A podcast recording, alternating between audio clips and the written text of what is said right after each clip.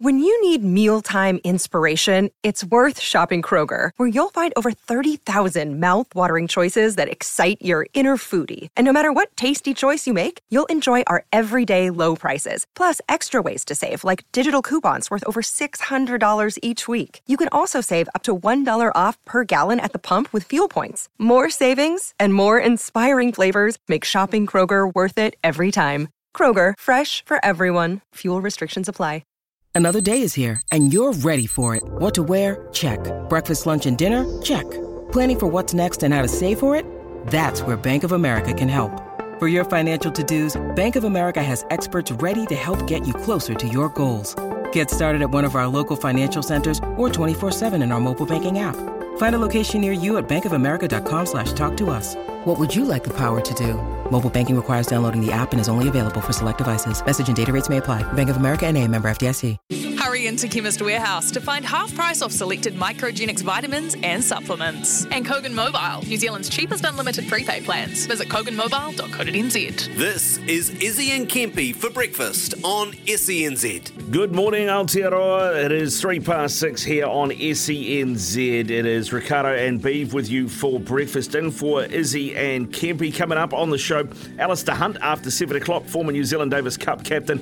Going to talk Australian Open and New Zealand's Davis Cup tie coming up against Bulgaria in Christchurch as well. Rubin Statham is back in uh, to lead New Zealand in that one. After eight o'clock, Kyle Mills, former Black Cap, will join us to talk what it's like to play cricket in India. I was uh, having a look, Beeve, at New Zealand's record uh, in India and ODIs. We've uh, lost 35 1 8. So, uh, got to be a tough place to go. Morning to you. Morning, mate. Great to be uh, great to be here with you. And uh, yeah, I wouldn't have thought our record in India would have been flash. I, I can't recall watching too many where we've dominated on the uh, on the Indian pitches. But uh, yeah, room for improvement. Room for improvement. It'd be good to get uh, Millsy on, get his get his take, given he's he played a bit over there, played a bit of the early days of the IPL, etc. Absolutely, one of our uh, one of our great ODI bowlers, wasn't he? He was, I think, ranked number one in the world there for for, for a spell as well as a bowler. So uh, no, no one better to tell us. I mean, I couldn't imagine him being overly excited about tours to India as far as the assistance that he would have got Yeah. off the uh, top of his run. But uh, no, it'd be good to get him on. It will be. So we'll do that after 8 o'clock. We're also going to get uh, talk to a young fella out of CD who went all right yesterday. CD Stags. Uh, in the news a bit at the moment, Beeve. Uh, yesterday, I don't know if you uh, saw this, Will Young, been a lot of talk about getting him into the Black Caps. Yesterday against Auckland, he hit five sixes in a row and he went for the sixth sixth, got caught on the boundary. Yeah. You admire the uh, ambition, don't you? I mean, everyone wants to everyone wants to do the six sixes, don't they? But uh, yeah, obviously he's. It's a matter of time, isn't it, before he's a, a mainstay of that Black Caps uh, lineup. And geez, when you think about a few of the others that you that he'll be in the team with, it is going to be explosive, isn't it? Mate, I mean, did that Glenn Phillips innings, eh? The in that Yeah. third ODI against Pakistan. Considering the guy was spewing his ring out only like an hour before he got into the crease, he did pretty well. Absolutely, you can chuck the Finn Allens of the world into that sort of mix, and uh, geez, be an exciting, exciting watch, won't it? Yeah, mate, it'll be uh, be fantastic. So, uh, yeah, but there's more news out of the uh, CD camp, Beeve, and um, this is uh, I just caught this on Cricinfo today. I was looking at some stuff, but Rob Walter, who's the CD coach, has just been named South African coach. So South, South Africa is splitting their coaching. They're having a white ball coach and a red ball coach, Yes. and they have named him as one of their two coaches, but they haven't actually said which way he, which one he'll be doing. There you go, CD, eh? Yeah.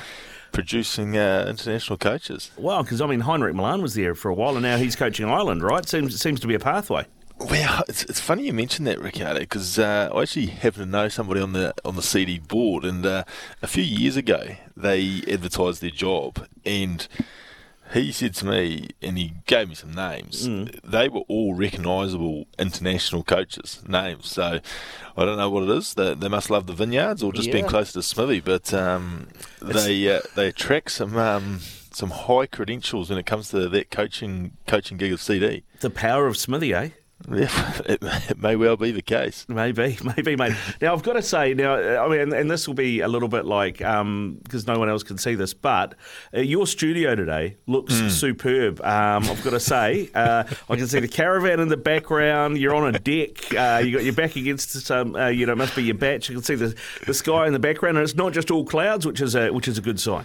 Well, it's a good sign, Ricardo. But today's my last day here. After the show, we're packing up and coming home. And yeah, the sky you talk about is actually quite appealing. Um, However, the skies for the last two and a half weeks with the children um, locked inside a, a pretty small batch haven't exactly been that appealing, Ricardo. So it's it's bittersweet. Uh, You mentioned my surroundings today. Yeah, well, that's the thing because I was I knew that you were, you were going to be coming to us live from Matarangi, and I and I went. I'm pretty sure he's had a bit of rain. Um, Oh, he's had a bit. yeah, how, how are you guys um, set for in terms of? I know there's been a lot of property damage, but how how are you guys set? Are you all right? And uh, are the roads all open again? You can get out.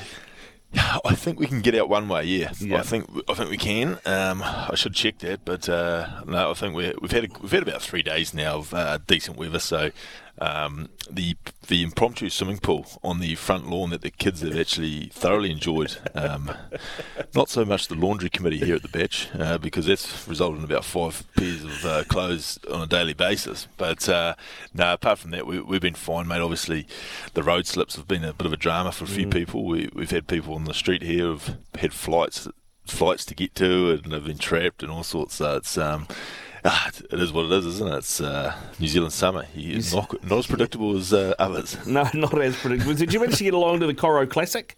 I know they had a big gig down there, didn't they? well, funny enough, Ricardo, very good question. Uh, you set me up well here. I we did have tickets for it. Um, lucky enough to have tickets for it, and I played golf that afternoon. That this uh, festival, literally about uh, a k from the batch, was all going down, and and the missus was quite pumped up about going, and we had a babysitter all sorted. And then I went around the golf course, and there's quite a lot of adjoining houses to the golf course, and spirits were high in all these houses, and uh, and I've got nothing against spirits being high, Ricardo. I love spirits being high, but I started to work out that um, I might have been a bit out of my age bracket. Uh, of, and then the the real the real kicker was when I was leaving the golf course to get back home, and a lot of the festival goers were on their way, um, and there's a few yell outs to Beaver, blah blah blah, and I worked out that yes, very much outside my age bracket. So I got home. I said to the missus, uh, "We'll have a nice night on the deck. Uh, get dressed up. I'll get the best.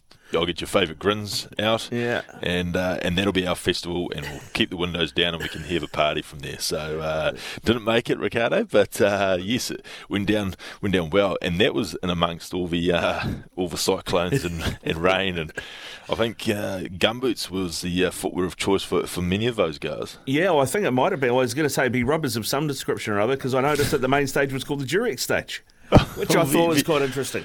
Well, a lot of people take sponsorship from uh, whoever, you know. Yeah. So, um, you know, it is what it is, I guess. Yeah, well, I mean, surely winners are grinners. Is there a grin stage there? Uh, look, not this year, but uh, look, p- things are in place. Uh, it's a real stronghold for for a brand this part of the world. So, uh, as you can imagine, already already putting things in place for next season. That's, that's what we want to see. That's what we want to see, beef. We want to see. you got to got to got to be able to afford the uh, the the add-on to the batch as the kids get older, right? So you've got to be doing something. I wouldn't want buying them a batch of somebody on the other side of town so they can just go there when it's raining. Uh, it sounds perfect, mate. It sounds perfect. Now, I, I want to get your take on this. Um, there's a a a Welsh rugby journalist that I know called James Trafford. He's written a couple of. He actually wrote a couple of kids' books about the history of Welsh rugby for, for you know because they're basically all too um, nobody really remembers 1953 anymore. So he, he's he's basically he, did this book which is all. Um, it's not quite comic book, but it's all you know. Got lots of pictures through. it. It's about the history of Welsh rugby, but he has just started a campaign, Beeve. Um, he writes uh, on a on a blog called the Eastern Terrorist or the eastterrorist.com. And uh, he started a, uh, a campaign to bring back the old uh, classic black tipped Adidas rugby ball. He said, um, click here to add your support to make the rugby world a slightly more attractive place. For a sport that has so often dwelt in the past, rugby and rugby marketing folk are very poor at conjuring up the sweet smell of nostalgia. For reasons the East Terrorist has never understood, the marketing people behind the Six Nations, for example, have never encouraged teams to indulge in a bit of retro kit wearing. The competition first saw its match played in 1882 should be no brainer. Time for players to run out in some sort of tribute to that tournament's incredibly rich history. He goes on to talk about the things that you remember from sport, and that's why he wants to bring back the black tipped Adidas rugby ball. You would have had one of those as a kid, wouldn't you? Oh, I know, I know exactly the ball he's talking about. No, geez, I didn't have one as a kid in the backyard because I think even back then they were about 120 bucks, and you can imagine 120 bucks 70 years ago is quite expensive, Ricardo. Yeah. but um, no, it's it's funny when I was obviously didn't tell me what uh, he was bring back, and when you started to talk about the Adidas black tip ball straight away, there's things that you uh, sort of like. I just remember how glorious they used to look when Grant Fox was about to kick off a Test match on a Saturday afternoon. Uh, when you when you'd be on the sand there, yes, Yeah. that's how you used to kick off a ball, kids, uh, to start a match off the sand, and uh, and how just shiny and the and the pristine of it all, and then uh, like growing up, all growing up through my childhood, Dad coached either first 15s or a local club Prebs team, and they all had the the Adidas black tip ball. And I can always remember the first when they first would get them sent out from whatever distributor they'd get them from, the smell of them. They were a glorious smell, so I don't think they were probably as good a quality. I'd hate to be playing at uh, Waikato Stadium on a greasy Friday night with them, but uh, I certainly, I certainly for uh, I guess even would sex appeal be the right word for it? I, I, think we need to bring it back, and, and surely they can make it some sort of synthetic. Yeah, but You know. mate, keep the look. Keep the look, and, and, and just for, for people like myself, maybe some aspect of the smell, because geez, it was a glorious smell when they came. You wouldn't want them at the end of the season, but that first that first uh, that first opening of the box when they would come out, geez, they were impressive. Mate, you, what we need is we need to get some of those. I don't know what you call them. Those those uh, re- refresher things for your car that you hang Yes. over there. Uh, get them Yes. Adidas black tip rugby ball scented ones. We should that that could be maybe uh, uh, your next uh, your next uh, business venture. And maybe all the ball boys just walk around with a little spray can of it. Yeah, just ch- ch- ch- ch. maybe that could be the new Lynx. new Lynx black tap tipped Adidas rugby ball. That's what we want. That's what we want. Uh, so yeah, it was. So that got me thinking, Beaver. Other things that you'd bring back, you know, from from yesteryear in sport, because we do have our can't wait question of the day. So from Can't yesteryear, wait question of the day. that gave me a fright. From yesteryear, uh, what is something that you would want to bring back to sport? I mean, we've talked the black tipped uh, Adidas rugby ball. I think that's a decent shout. I remember my uncle buying me one of those when I was a kid. Um, he was a he was a rugby mad, and my dad was football mad. So I think he was trying to sway me to the dark side, as it were. Um, so I remember having one of those. Tell you what, if you had those back, if you had those now. It'd certainly cut down the amount of kicking we would see because those things would get heavy as anything, right? Um, with, with a bit of water. Very heavy, very heavy. The as I say, over nighttime, the nighttime games, uh, the error rate could go through the roof. I'd imagine, uh, even more so than what it is. Uh, if, if I and I don't know, uh, Joe, can give me a nod? Am I allowed to bring my what I'm bringing Yeah. back at the moment? Is it too early? Yeah. Um, I'd bring back rucking. I know it's a very boring answer, but I'm bringing back rucking to speed up that ruck ball. Yeah. Um, and if I'm not bringing back rucking, I'm bringing back punching uh, because you've just got too many, too many people fronting up the people that, if push comes to shove, are running. Yeah. Uh, so let's let's let's just get rid of that, and I think you will have a quicker and dare I say cleaner game. Uh, and better spectacle. You know what I can't believe right right here right now? I can't believe that I'm not talking to Richard Loe after that answer. Because that sounds like a Richard Loe answer. Well, but but, but I was guilty of it myself. Uh, Obviously, I finished with many years in Japan, Ricardo, and I would um, because I knew that there was there was no sort of repercussions of trying to be tough. You know, you'd go and have a bit of push and shove with these with these forwards every now and again. And you'd think to yourself, when's one of these guys going to call you bluff and like lay you out, you know? And there was, it was in the back of your mind, but you sort of knew that it was unlikely. Uh, where I just think that fear factor needs to be there. But the rucking thing, I mean, I saw uh, the great Steve Hansen. He's Sir Steve, isn't he, these days? Uh, he was in a column over the weekend uh, saying about how if you get people on the ball quick enough, what's World Rugby going to do about it? Because essentially there's no place to clean them out. And mm. he's dead right because if you go anywhere near the head or whatever, you're risking a red card and, and potentially risking results. So I'm, I'm, I'm a firm believer that if there's most teams probably only have two two guys, maybe three, you know, depending on physiques, because locks aren't made for jackalling. Or mm. when I say jackalling, for those at home, it's, it's getting over the ball and trying to steal the ball at a ruck. If you had rucking back, you will. Sorry, it's the seagulls. They've obviously spotted something. It's got the old bin, Um, the bin chickens are out in force. Yeah, it is actually rubbish day today, so there could be some carnage out here soon. Um, but um, yeah, the fact is, you've got guys going in, and at the moment, all you have to do is get over the ball with no great technique or great bravery, and you can't be touched. Where how many of those people are going to go there if they know that they could get uh, the eight sprigs? Uh, just you know in a rotating backwards uh, motion as was the rule. Obviously you're not kicking anyone.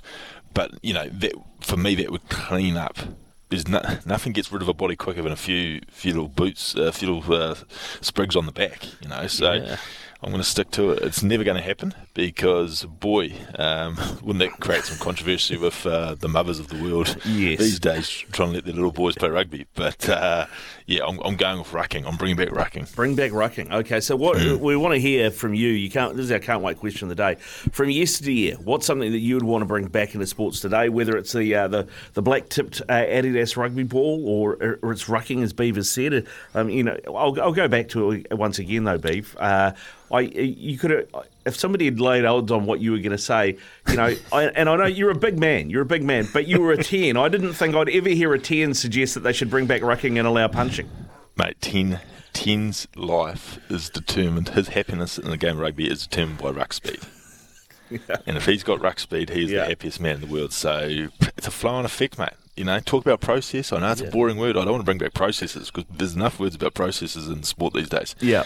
But uh, the process of getting quick ruck ball, I'm all about. So ruck ball, Ruck ball. make it quick. Make it quick. I don't. I don't think you can bring it back because I don't think it's ever gone. I haven't been to a, a cricket match live recently enough, but the 2015 are those glowing ba- are those glowing bales a permanent fixture these days? Because my word, they added something to cricket. They did. They surely are. They are, aren't they? They are. Yeah, I think. Yes. And I, I, I think the Big Bash was the first place we saw them. I think. Brilliant. and, and I yeah, I think it's great because from a uh, a spectator point of view, I mean. You know, it just makes everything so much clearer when you know Oh. you either sit in the stands or sitting at home. I remember being side on. We were in the uh, the old terraces at Eden Park. There's no such thing as real terraces these days, but where the old terraces used to be for that 215 game against Aussie when it was about 120 plays, 118, and side on. And obviously, when the quickies are bowling, you can't see a thing. Um, maybe a few beers under about two, which didn't help. But the glow of those bales, is the first time I'd been live and seen it. It was something special when Boulty and Salvi were ripping through the Aussies, but then obviously they returned serve pretty quickly. Um, but uh, yeah, those bales, that's something that obviously hasn't gone away, but uh, wonderful addition. Yeah, wonderful addition. So there you go. That is our can't wait question of the day. Let us know. Double eight double three. Double eight double three is the Tempur Bedpost text machine. Uh, get those in, or you can call us on the High phone line 0800 150 811. You are listening to Izzy and Kempi for breakfast with Beeve and Ricardo. Thanks to the Chemist Warehouse. Great savings every day. It's 6.25 here on uh, Izzy and Kempi for breakfast with Beeve and Ricardo. You can call us anytime on the Kennards Hire phone line. That is 0800 150 811. You can visit kennardshire.co.nz as well because Kennards Hire is hiring big. Or you can get us uh, through your thoughts on the Tempur Bedpost text machine, 8833. And we've got a couple of texts through, Beeve. Yeah, absolutely. Well, I'll tell you what, I'm, I shouldn't move to breakfast because I've never had someone 100% agree with me. And that's what Paul's done. Yeah. Uh, big big fan of bringing back the rucking. Uh, so that's great from great to hear from you, Paul. And a bit of history there for us too on, uh, on of course, your Welsh mate wanting to bring back the beautiful Adidas black tip level ball uh, from Rick here. Remember Gary Seear kicking that long range penalty against France in 77? I think with one of those balls. Incidentally, Seear was the last All Black forward to kick a penalty in a test match. Wow, that is a great stat. Wonderful stat. Wonderful. 77. I'd have thought there would have been a forward since then, but Yeah. I we haven't, we haven't been blessed with too many Johnny Eales, have we? No, I was going. I was going to say, of all the forwards that we've had since 1977, who is most likely to have kicked a pen? Ali Williams. Oh, really? I was- okay, all right. I was going to say Zinzan Brooke, but okay. Oh, of Williams. course, yes, yes. Well, Zinzan did. Zinzan went one better, didn't he? Drop kick from 40 out in a World Cup semi final. Yeah, just because he can. oh, Mate, that is out, that was outstanding. Oh, one of the sweetest things you've ever seen. Never looked like missing. Not that I was there or behind the post at all, but uh, when you watched it on TV, it just looked like the sweetest thing you'd ever hit. Oh, I I, Mm. think that was at Newlands, wasn't it? Was that at Newlands, which means it wasn't at It wasn't. it wasn't at what- altitude. No. So it's even more impressive. Yeah, exactly. Oh, he did a lot of impressive stuff since then. And one of, I think one of the ones that I remember, it might have even been the same match, was definitely at that World Cup, whereas he, he got the ball, was broken field, sort of broken field play, and he got the ball, and he looked out to the wing, and he literally one-handed like a American quarterback and threw it probably about 30 yards across the field. Yeah, no, one of one of the most gifted forwards you ever watched to see. My other uh, suggestion of who would have kicked a penalty in Ali Williams. Didn't he in the Aussie World Cup? So what was that? 03, He put a cross kick into Dougie Howlett off a tap kick, didn't he? Yes. And uh, and they scored off that, which uh, which would have raised eyebrows had it not worked out. But uh, Might have been some dice. conversations. There'd been some conversations, but it worked. So Ali was Ali was the hero here. Yeah, I tell you what. I mean, if you show those kind of skills uh, with the, with the ball and uh, they were working, I mean, who knows? John John Mitchell might have played him at centre. He was always he was, uh, he was looking to invent a centre, wasn't he? Uh, is it too soon? I think it's too soon. It's too still too soon, still too soon. But keep your texts coming through. What would you bring back? That has been our our can't wait question um, of the day from yesteryear. What's something you'd bring back into sports? You know what I reckon would make it's a it's a great spectacle already, and it's getting bigger and bigger and bigger. But the darts at the Ali Pally, I reckon bringing back those guys on the beers, bringing back those guys on the beers would make that even more of a spectacle. Are they not? I, I presume they were. No, no, apparently not. Apparently they're all on the waters, mate, or they, they, yeah, they're, they're sort of keeping hydrated. Too much professionalism, isn't there? Uh, it's, There is such a thing. It's got too mainstream. It needs it needs to get back to being a bit niche. Yeah. Um, yeah. I mean, look at no one, no one's uh, no one's getting. I guess. Uh, the ball pulled over their eyes as far as what sort of athletes they are. Yeah. Um, they are they are men who drink diesel while they're playing darts. I'd have thought. Um, so let's let's just get out in the open. Yeah, and there's always that thing too, isn't there, Beef? Uh, I don't know if you've had this, but I've had it when playing pool or playing darts. Is there going from from no beers? Yes, yes. You get better at about four Yes. beers, and you're in Yep. the zone. But if you go to five beers, you still you start going backwards again. There certainly is a real sweet spot. I'll never know which one it is. Yeah. But um, I'm a terrible pool player, but there is a sweet spot when it comes to uh, consumption. Yeah, there is. There is. Uh, Even well- golf, actually. oh, really? You you can a hole it with grins? Uh, yeah. Yes, but then you get to a certain point and uh, the wheels fall off again. But I've had many a, a, a Thursday haggle where I've been off on that front nine and then things have kicked in by the back nine and you score better in the back nine. I don't know if it's the easier nine or not, but um, yeah, there's certainly something in that too. Yeah, you just you- you're in the zone by then. You just relax. Well, you've, you've given up caring after you've seen that front nine score. Less pressure. It's all about the pressure. No pressure. Keep your texts coming through on the Tempur Bedpost text machine, double eight double three. Tempur Bedpost range of mattresses and adjustable bases adapt to the exact shape of your body, so you can put your head and feet up in comfort. What from yesteryear in sport would you want to bring back? That is the can't wait question of the day. I'll tell you who else can't wait. That's Araha. She's here with us with news for Kubota. Together we are shaping and building New Zealand. It is 28 to 7 here on SENZ. Izzy and Kempi for breakfast with Ricardo and Beeve. Izzy and Kempi will be back next week. They're just apparently they're just getting um ready to get up at 4 a.m. So apparently today they're getting up at 6 a.m. Then they'll move it back to 5:30 and every half hour until 4, and we'll eventually see them on Monday. I that's that that's the talk around the studio at least. I like how Beeve is still on holiday and he's just like, nah, I'm gonna get up at 4 a.m. and I'm gonna come in and I'm gonna do the show. What a legend. But uh, we can't all be like Beeve, I guess. It's time for your Kennards Hire sports update. Kennards Hire is hiring big. Visit kennardshire.co.nz. Uh, you a UFC fan, Ricardo Bull? Oh yeah, love a love a bit of UFC, mate. Love a bit of UFC. Did you see the news with um, Ngannou leaving the UFC? He wasn't wasn't able to renew his contract. They couldn't come to terms. But it means that we get to see Jon Jones finally fight for the heavyweight title against Ciryl Gane on March 4th in Las Vegas. That's going to be a good one. Yeah, it's, it's going to be great to see um, Jon Bones Jones back. I mean, out outside of the octagon, he's not the nicest bloke in the world. I think we've we've established that. But uh, I think there'll be a lot of people just wanting to see him get his beans against Ciryl Gane. Yeah, yeah. Well, I, I'd love for him to win it because I just want to see him fight heavyweights uh, in a heavyweight title fight, win it, and then never see him again because he's an awful person. But um, there you go. and as Araha alluded to before, uh, Morkel is joining the White Ferns coaching, coaching group. Um, Morne Morkel will be helping with the the bowling side of things, helping to provide some fast bowling um, advice and experience. He said the opportunity to join the White Ferns group and get involved in the women's game was a no-brainer for me. Uh, as it's such a growth sport at the moment. And the New Zealand Cycle Classic, were you following this at all, um, Ricardo Ball? No, I, to, to be, I've got to say, I wasn't. No, I No, wasn't. Well- was this the one that happens down in Southland? No, it's in Wellington actually. Right. Um, it was.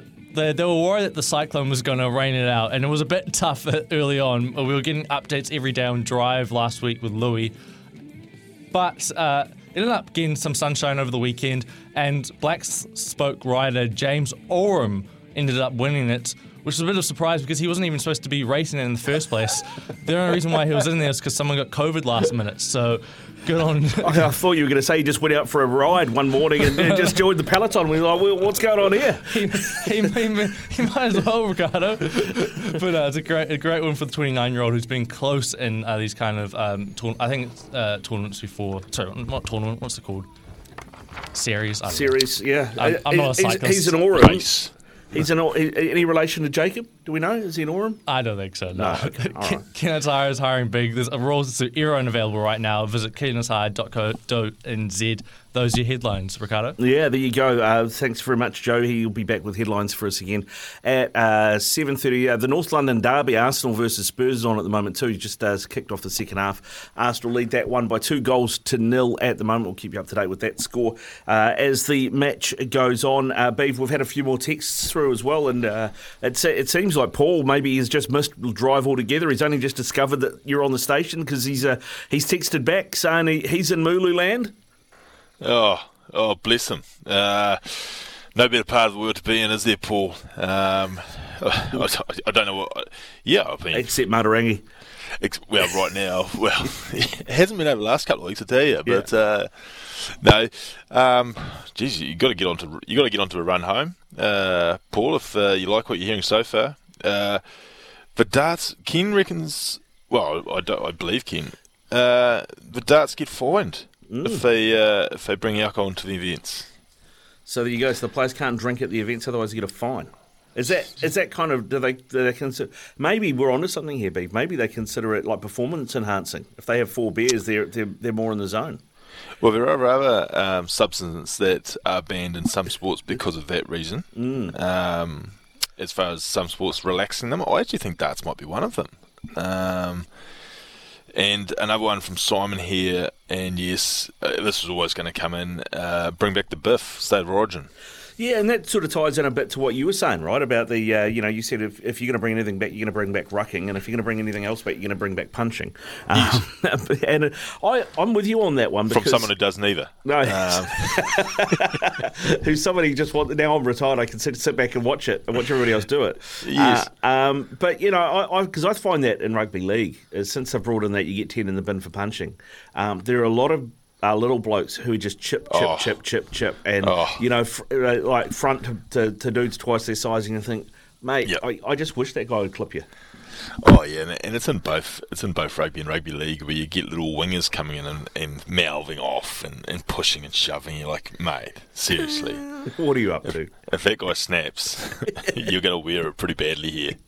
Yeah, Um, and, and some days you do wish they just snapped. You just wish some of these big men were like, nah, I'm not taking this. And just put a couple, and just put a bit of fear. Like, yeah, he might take a six week ban, but for the rest of his days, he's going to be known as a guy that might just throw him. You've just got to have that little bit of fear, I reckon. Uh, so maybe at the start of Super Rugby, we give every every franchise a Yeah. letter and Yeah. say this guy's allowed to snap once and we're not going to throw the book at him. Right. So just to clean up that side of the game. Um, I like it.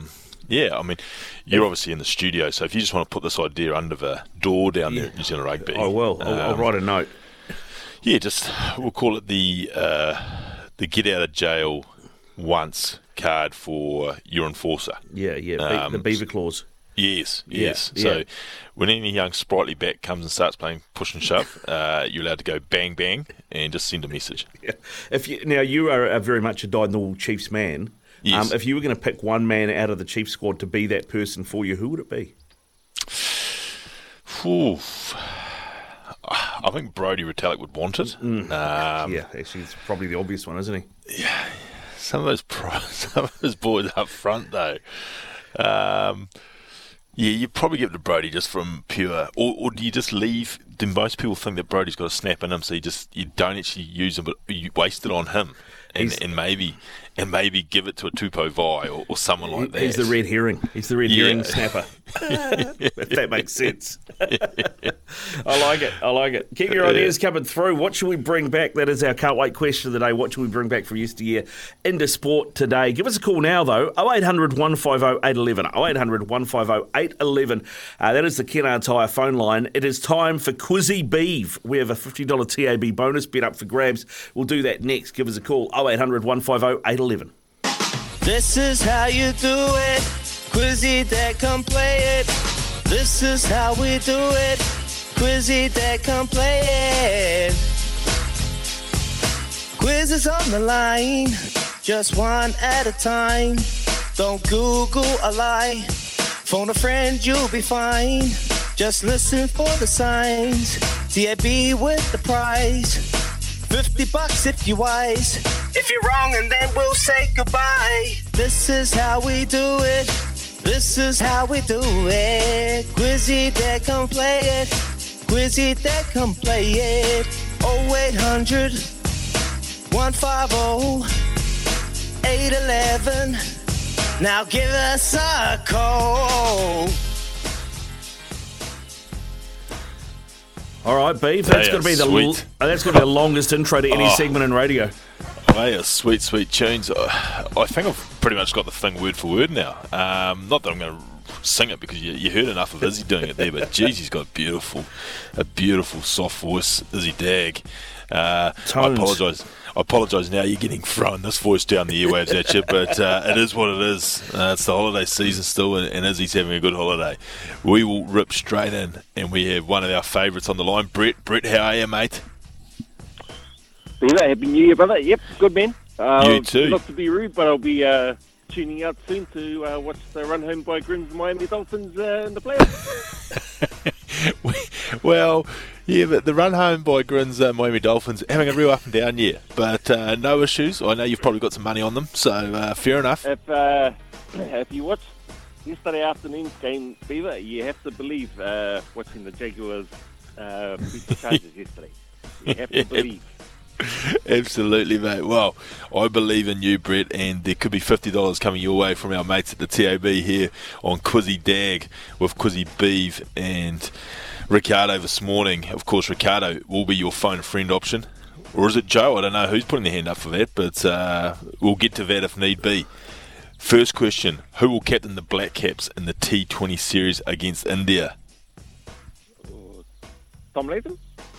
Ooh. No, no. And he plays. Well, I don't want to give a clue because he actually plays for your district too, Brett. But uh, we'll have to move on there. Plays and misses, Brett does. Simon, you there, mate? How are you? Good, thanks. Tell me, who will captain the Black Caps in the T20 series against India, mate? Um, I'm going to have to have a. Oh, can I get a clue on that? Yeah, you can. Well, he, he, he, uh, Brett's in Huntly, and Beef said he plays for his team, so it, it, it'd represent ND. Indeed. Um, I'll try Mitch Santner. I haven't heard. Well done. Well done. We're up and running now. Bought himself just enough time for the old Google. no, no, no. Hey. Specifically mentioned in that song too from Israel Dag, but uh, that's not allowed, uh, Ricardo. Uh, question two here: The Australian Open is underway. Well, it's under open, underway today, isn't it? Who is the defending men's champion?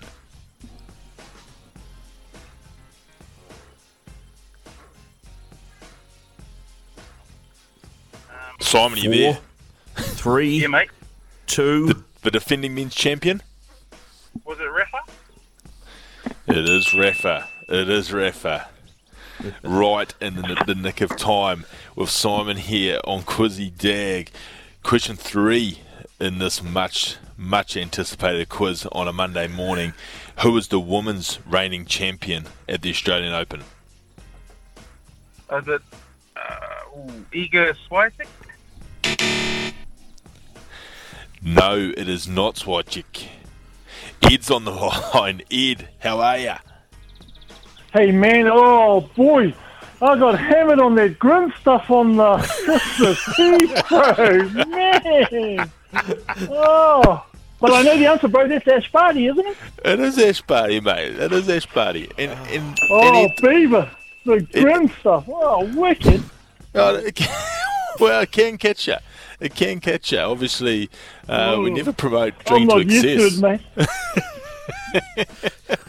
no, you got to get tuned for it. So just just drink it more regularly, uh, Ed, and uh, it won't, it won't smack you over. Enjoy in moderation, I, Ed. had to go to, I had to go to three countdowns to find, uh, three stores to find it, find the box. I was getting, it was all where I was. What?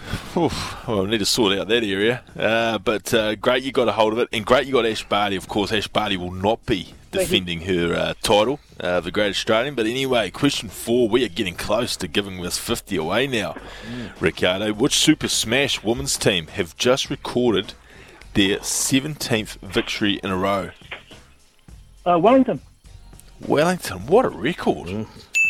What a record! Seven in a row, in that form of cricket too, Ricardo. Oh no, it can be a bit of a lottery. And the, I mean, the team they just beat for 17 in a row was Otago, probably the other top women's team. You know, Susie Bates and that running around that team. So no There mugs. you go. Well, here we are, Ed. I'm just about to send that 50 to you. All you need to do, mate, is tell me what was the score between Brighton and Liverpool on the weekend. Was that three, three nil? Three 0 to who, Ed? Sure was, eh, Beaver? It sure was. Three 0 to Ed. Uh, Three 0 to who, Ed? To Brighton. Yes, that's what we wanted to hear. Mate, Where's, little- my, where's my where's my mate Captain K? Captain K is on strike. I think he's, he's he's he doesn't want to talk about football at the moment. Captain K, he's, he's, That's mate, right. it's, it's I- I- avoiding I me like the plague. I, I want Liverpool to win their FA Cup final game anyway. I think I, I, I don't know why you'd say something horrible like that, Ed. Because I, I don't know why, because they were, they were favourites, so I backed them. Fair enough. So long as you got money riding, I, I fully understand that. Ed, well done, mate. Oh, there you go. Congratulations. You, Fifty dollar TAB uh, bonus bet, all yours. Cheers, brothers. Thank you, Cheers, Beaver. Ed. Thanks, Cheers. Ed. Uh, go well, Ed. Uh, there you go. Ed is uh, all done. Quizzy Beef. Did you enjoy that beef? I loved it. Hey, just while we're on the football desk, Mm. uh, Wrexham, my men from Wrexham, um, Is this they your had a team big now? well, of course, I've, I've watched the first series. Yeah. They had a massive FA Cup result, didn't they? They had a huge FA Cup result against Coventry, so that's great for them. And they've drawn, I think, Sheffield United in the next round at Wrexham.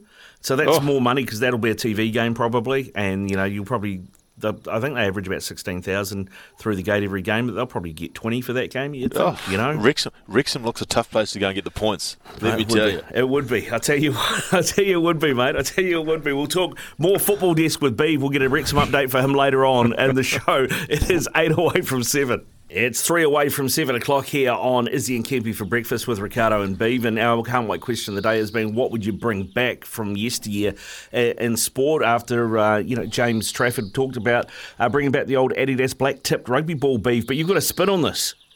Yeah, well, I obviously love the black tip Adidas rugby ball Mm. he's referring to. Never actually had to play with it on a greasy night in Hamilton, which uh, I probably wouldn't have loved. But for me, I was bigger on bring back rucking. Yes. Um, I you were surprised by that, but no, as a first five whose life is a whole lot easier when you get quick ruck ball. Yeah. I would have thought uh, that's an avenue we have to go down to quid speed the ruck ball up. So I was big on rucking, and the other thing I was big on, Ricardo, is um, and this isn't going to sit well with, um, I guess, mums down the road trying to work out what young Tommy's going to play in winter this year. But punching, um, maybe just at a professional level. Uh, we don't need to see the ten-year-olds doing it, but at a professional level, because and and I'm not some sort of thug. I certainly don't uh, like receiving or throwing them myself. I run away from it. Um, but the thought of wingers and that being able to come in, push and shove, gob off um, to big tough forwards um, when there's a break in play, it's just a sickening thing to see. So I just thought if we could bring that back, um, the fear factor would be back, and suddenly when someone comes charging in, dripping wet at 90 kgs, thinking that they can push and shove around a big tight five member, um, bang, go back to your wing, um, or there's the there's the stretcher, get off. Um, I just think that would clean up the game too, Ricardo. Yeah, I think I think you- you're right. I think it would clean up the game. I I, I just uh, I just remember um, was it Dylan uh, not Dylan Edwards who was the um, he's just signed for the Warriors actually. Yes, Uh, yes, yeah. exactly who it was. Yeah, yeah, yeah, yeah, yeah. Always the king of the chip, eh? The king of the chip. And I'm trying to remember, was it someone like Cameron Munster? Um, Curtis Scott. It was Curtis Scott. There you go. You've got a better memory for these things than I have. Uh, Yep. You obviously didn't get punched in the head enough as a kid. Uh, you're remembering all this stuff. But uh, yeah, I mean, I remember him um, laying Dylan Walker out, wasn't it? Dylan Walker. He laid, he laid Dylan Walker out um, Yes. after a bunch of a, a bunch of chip. And Dylan Walker, what I liked best about that is he put a post up like a day or two later with the damage around his eyes, all, and it was just like, no, fair play to you after what I said. Deserved that. Saw it coming. Saw it coming. Well, maybe he didn't. Maybe, he didn't. didn't. Yeah, yeah, indeed. This is Beaver Ricardo for breakfast in for Izzy and Kempy. After seven o'clock, Alistair Hunt is going to join us, and we're going to talk Davis Cup tennis and the Australian Open. It is four past seven here on SENZ. It is Beav and Ricardo with you in for Izzy and Kempy and uh, updating the score from the North London Derby. Still 2 0 to Arsenal over Spurs, 15 minutes left in that one. Coming up this hour, Alistair Hunt is going to join us, uh, former New Zealand Davis Cup captain, professional tennis player as well. We're going to talk Davis Cup, talk Australian Open uh, with him as well. Joe's going to have some headlines for us to update us on a bunch of things after 7.30 and uh, we're going to talk some NFL as well with JP Acosta from SB Nation before 8 o'clock with the uh, Wild Card playoffs currently on at the moment. Uh, just getting underway. Beavers, uh, Miami Dolphins. Uh, uh, is that Grin sponsorship official yet, Beav?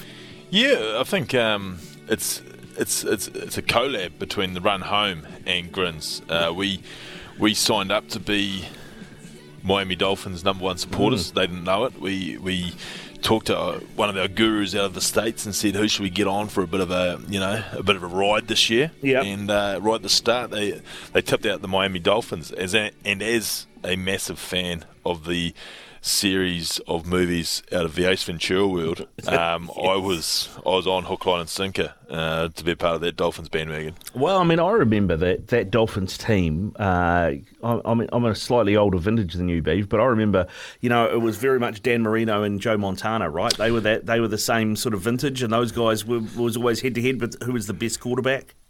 Well, Dan Marino was obviously a bit of a star of the Ace Ventura Mm. movies himself, so yeah, I know exactly who you mean. Yeah, there you go. there you go. Now we are going to talk tennis. I don't know if he's got much input for us on the uh, on the NFL and all the Miami Dolphins. Alistair Hunt joins us. Uh, good morning, Alistair. Good morning. How are you? Yeah, good, good. Uh, you- do you have a team in the NFL? No, not really. No, I'm uh, a bit more of a rugby head, I guess, than, than NFL, but uh, that's the way it is. That's why, mate, well, who's, who's your team? Who's your who, who's your super team then? Uh, oh, just Crusaders, mate. You know, being a, being a Canterbury schoolboy, uh, but moving down south to Wanaka, it's not too popular to say that down here either. So I've got to be careful how many people you say. You get a little tongue up at the local if you say that too much. Fair enough, too. Fair enough, too, mate. Yeah. Uh, how's, uh, how's how's the uh, how's Christmas and New Year's been in the Hunt household, mate? What do you guys get up to over this time of year? Uh, I was lucky enough to get another knee surgery uh, just before Christmas, so I've got a pretty uh, unsym- unsympathetic wife who sort of thinks I should have been up running around pretty quickly, but uh, that wasn't the case. So now I've sort of just been, you know, had the foot up and and just ringing the ringing the maid's bell, which never goes down too well when you're just asking for another sort of croissant or a beer, is it, over Christmas? So, yeah, I got thrown the crutches a few times and just told to get on with life. Oh, but it's uh, well, I guess uh, the one positive is you had the ASB Classic to, to get you through your time on the couch when you weren't dodging your own crutches. Uh, what did you make of uh, this year's edition? No, it's great, great to see it up and going again, wasn't it? And great, you know, Yeah. I mean, it's a fantastic event and, and good to get back off the ground. But, you know, I just felt so sorry for them with the weather and, Mm. you know, obviously, you know, there's a lot of people sort of travelled all around the country to sort of try and see it and just to to see the disaster of the weather is just such a shame for them. But look, they got it done, and I think you know there was some great tennis there at the end of the day, and and great to see our young guys, you know, trying to get up and going again and get some opportunities against some, you know, obviously top international uh, quality. Yeah, we saw, of course, the final that uh, Richard Gasquet he kind of he, he upset the old fairy tale finish for Cam Norrie, didn't he? Um, but good to see Gasquet playing some good tennis too at this stage of his career. Yeah, you know, I mean, he's probably nearly in the free swing. You know, I think he's probably in the later years, obviously, and he's out here just trying to get ready for Oz. And I'd say every match, you know, I don't know how far away he'd be from retirement, but yeah, it's tough when you play a guy who's obviously been that good and he's that talented, and you can sort of see, like in his matches, especially in the later stages of that tournament, he he nearly just sort of cuts loose and just plays, and whatever happens, happens, and he's so dangerous that it's yeah, it's a bit tough on the other guys if you've got a guy who's really got no fear and just wants to play. Yeah, I mean that's the thing. And Cam Norrie would have had uh, he would have had the home the home crowd support, obviously having been born and bred here, although he, he represents Great Britain. Yeah, I mean, brilliant that he came back, and yeah, he's obviously doing a fair bit of stuff around the traps with the local sort of juniors and trying to keep promoting tennis. And you know, look, he had a long time here, and a lot of people put time and you know effort, money into him. So, you know, brilliant that he's come back and, and trying to repay the favour sort of side of it. And yeah, I felt so sorry for him, you know, losing that. Like, I think he'd be pretty disappointed. He was obviously in a pretty commanding position in the third there, three love up, and couldn't get across the line. I think he'd be pretty disappointed with that, and be nice for him to sort of nearly win that home tournament as such. Mate, obviously he, Cam Norrie and Gasquet will be off to Aussie now, and uh, and Cam Norrie obviously be favoured to get through plenty of rounds there. Who would you who would you seize the your your smart money's on for the for the Aussie Open title? Is it is it Djokovic uh, now allowed back in the country? Is he uh, is he your hot favourite? I don't know. A lot of guys are talking about that Taylor Fritz. Actually, there's uh, you know that cup they had in Australia there. He seemed to be playing pretty well, even though you know I mean Cam actually got him over there, and but was such a high quality match. Uh, yeah, it's going to be interesting, isn't it? I mean, Djokovic really probably so keen to get across the line and you know beat Nadal with these slams, and he'd be trying to find a way, you know, somewhere in the off season to try and improve and sort of step up you know, you've obviously got Ruud coming through. These these young guys and that Rune as well is obviously pretty dangerous. So, you know, there is a really good crop, I think, of these young guys which are which are starting to catch up these the older fellas. But it's um, is is pretty tough to go past Djokovic, isn't it? I guess when the pressure comes on, but we'll uh, we'll see. Yeah, we'll see. Because uh, I mean, you know, Rafa Nadal's a defending champion. We've got no Roger anymore. Everybody's you know sort of getting old, and we and we we continue to wait for them to to all fall over and that new generation to take over. But it hasn't quite happened just yet. We're starting to see some signs, mate. But uh, uh, of course, uh, we've got Nick Kyrgios um, over there as well as a bit of a wild card, isn't he? I mean, on his day, he's capable of beating anyone. Yeah, yeah. I mean, if he kicks off, you know, anything's possible, isn't it? Including, you know, someone getting killed in the crowd or something like. You know, I might, I might send my wife over to deal with him. She might settle him down anyway. But, um, it's, uh, yeah. I mean, look, uh, yeah. For tennis, it would actually be so cool if he could just, if he could go through and win something like that, and just. Uh, you know, maybe not abuse too many people in the stand and, and smash sort of too many rackets, but it probably keeps the racket company in production anyway. But um, it's it's just that side, isn't it? Like he is so talented, and yeah, I just started watching that Netflix thing actually, where um, you know that break point, this tennis one that's on, and it's interesting sort of the way he goes. He just he seems a nice fella off court, but then once the the switch flicks, he he's really just got no filter. So. Um, yeah, it's an interesting one, but it'll be it'll you know I think if he cuts loose over there and goes well, it'll be pretty cool to watch. Yeah, I mean, there's a, uh, Beeve, you'd, you'd know this. Uh, it's something in football that uh, is known as white line fever. Uh, Alistair, we know plenty of guys who are the nicest blokes in the world off the court. You get them on a football field, and it's, it's a change of personality. I mean, have you you you ever had to uh, encounter anybody like a Kyrgios in, in tennis in your time? Yeah, there's a few guys around who sort of get it, and it's look, it's always a tough one because you go out and you obviously get, you know, you have a bit of niggle on court, and then uh, you sort of walk off, and everyone thinks it's happy campers a little bit, and it's it's never normally the way, is it? So it's, it's a tough one, but you know, I probably wasn't the nicest guy on court at some stages either. You sort of do what you need to do to try and have a win, and then pretend you're sort of all right. But uh, yeah, I mean, it's it's tough. Look, he, with Kyrgios, he tries to do a yeah, obviously very family orientated guy. I think he does a fair bit around his foundation, trying to help you know a lot of kids, etc. So it's it's just bizarre. You sort of look at it and think, mate, if you could win a few slams, you know, imagine how much money you'd have to help sort of more people. But it's uh, yeah, it's a tough one, isn't it? People sort of deciding whether they you either sort of love them or hate them, I guess. But uh, yeah, that's that's the way of the world. Who's, who's the Kyrgios of the Chiefs? Beef? Yeah, there's no such bad people like that running around. mate. Uh, hey, a few down in Allison's Crusaders team, but uh, no, no, none of those in the Chiefs, mate. hey, mate, uh, bit closer to home, obviously Davis Cup, bringing back uh, Rubin Statham. What do you, what do you make of that? No, that's great. Look, Rub's obviously, you know, a fantastic uh, trooper for Davis Cup and been around a long time on the team and and good to have him back. And I think, you know, there's obviously just uh, a few disagreements around sort of contracts and things like that, and that that's life. I think it just happens in, you know, all sports at the end of the day, and and that's what it is. So look, it's great that they've they've sorted it out, and it's it's fantastic that the tie's actually back in Christchurch. I think it's you know it's one of the the premium places to play Davis Cup, and there's been some huge ties there over the years. So yeah, I was I was stoked when I heard that it was back in Christchurch. So I think um, you know the, the Cantabrians will put on a, a good event, and they'll support it as well. So you know they always get in behind their tennis, and you know I'm looking forward to see how the boys go.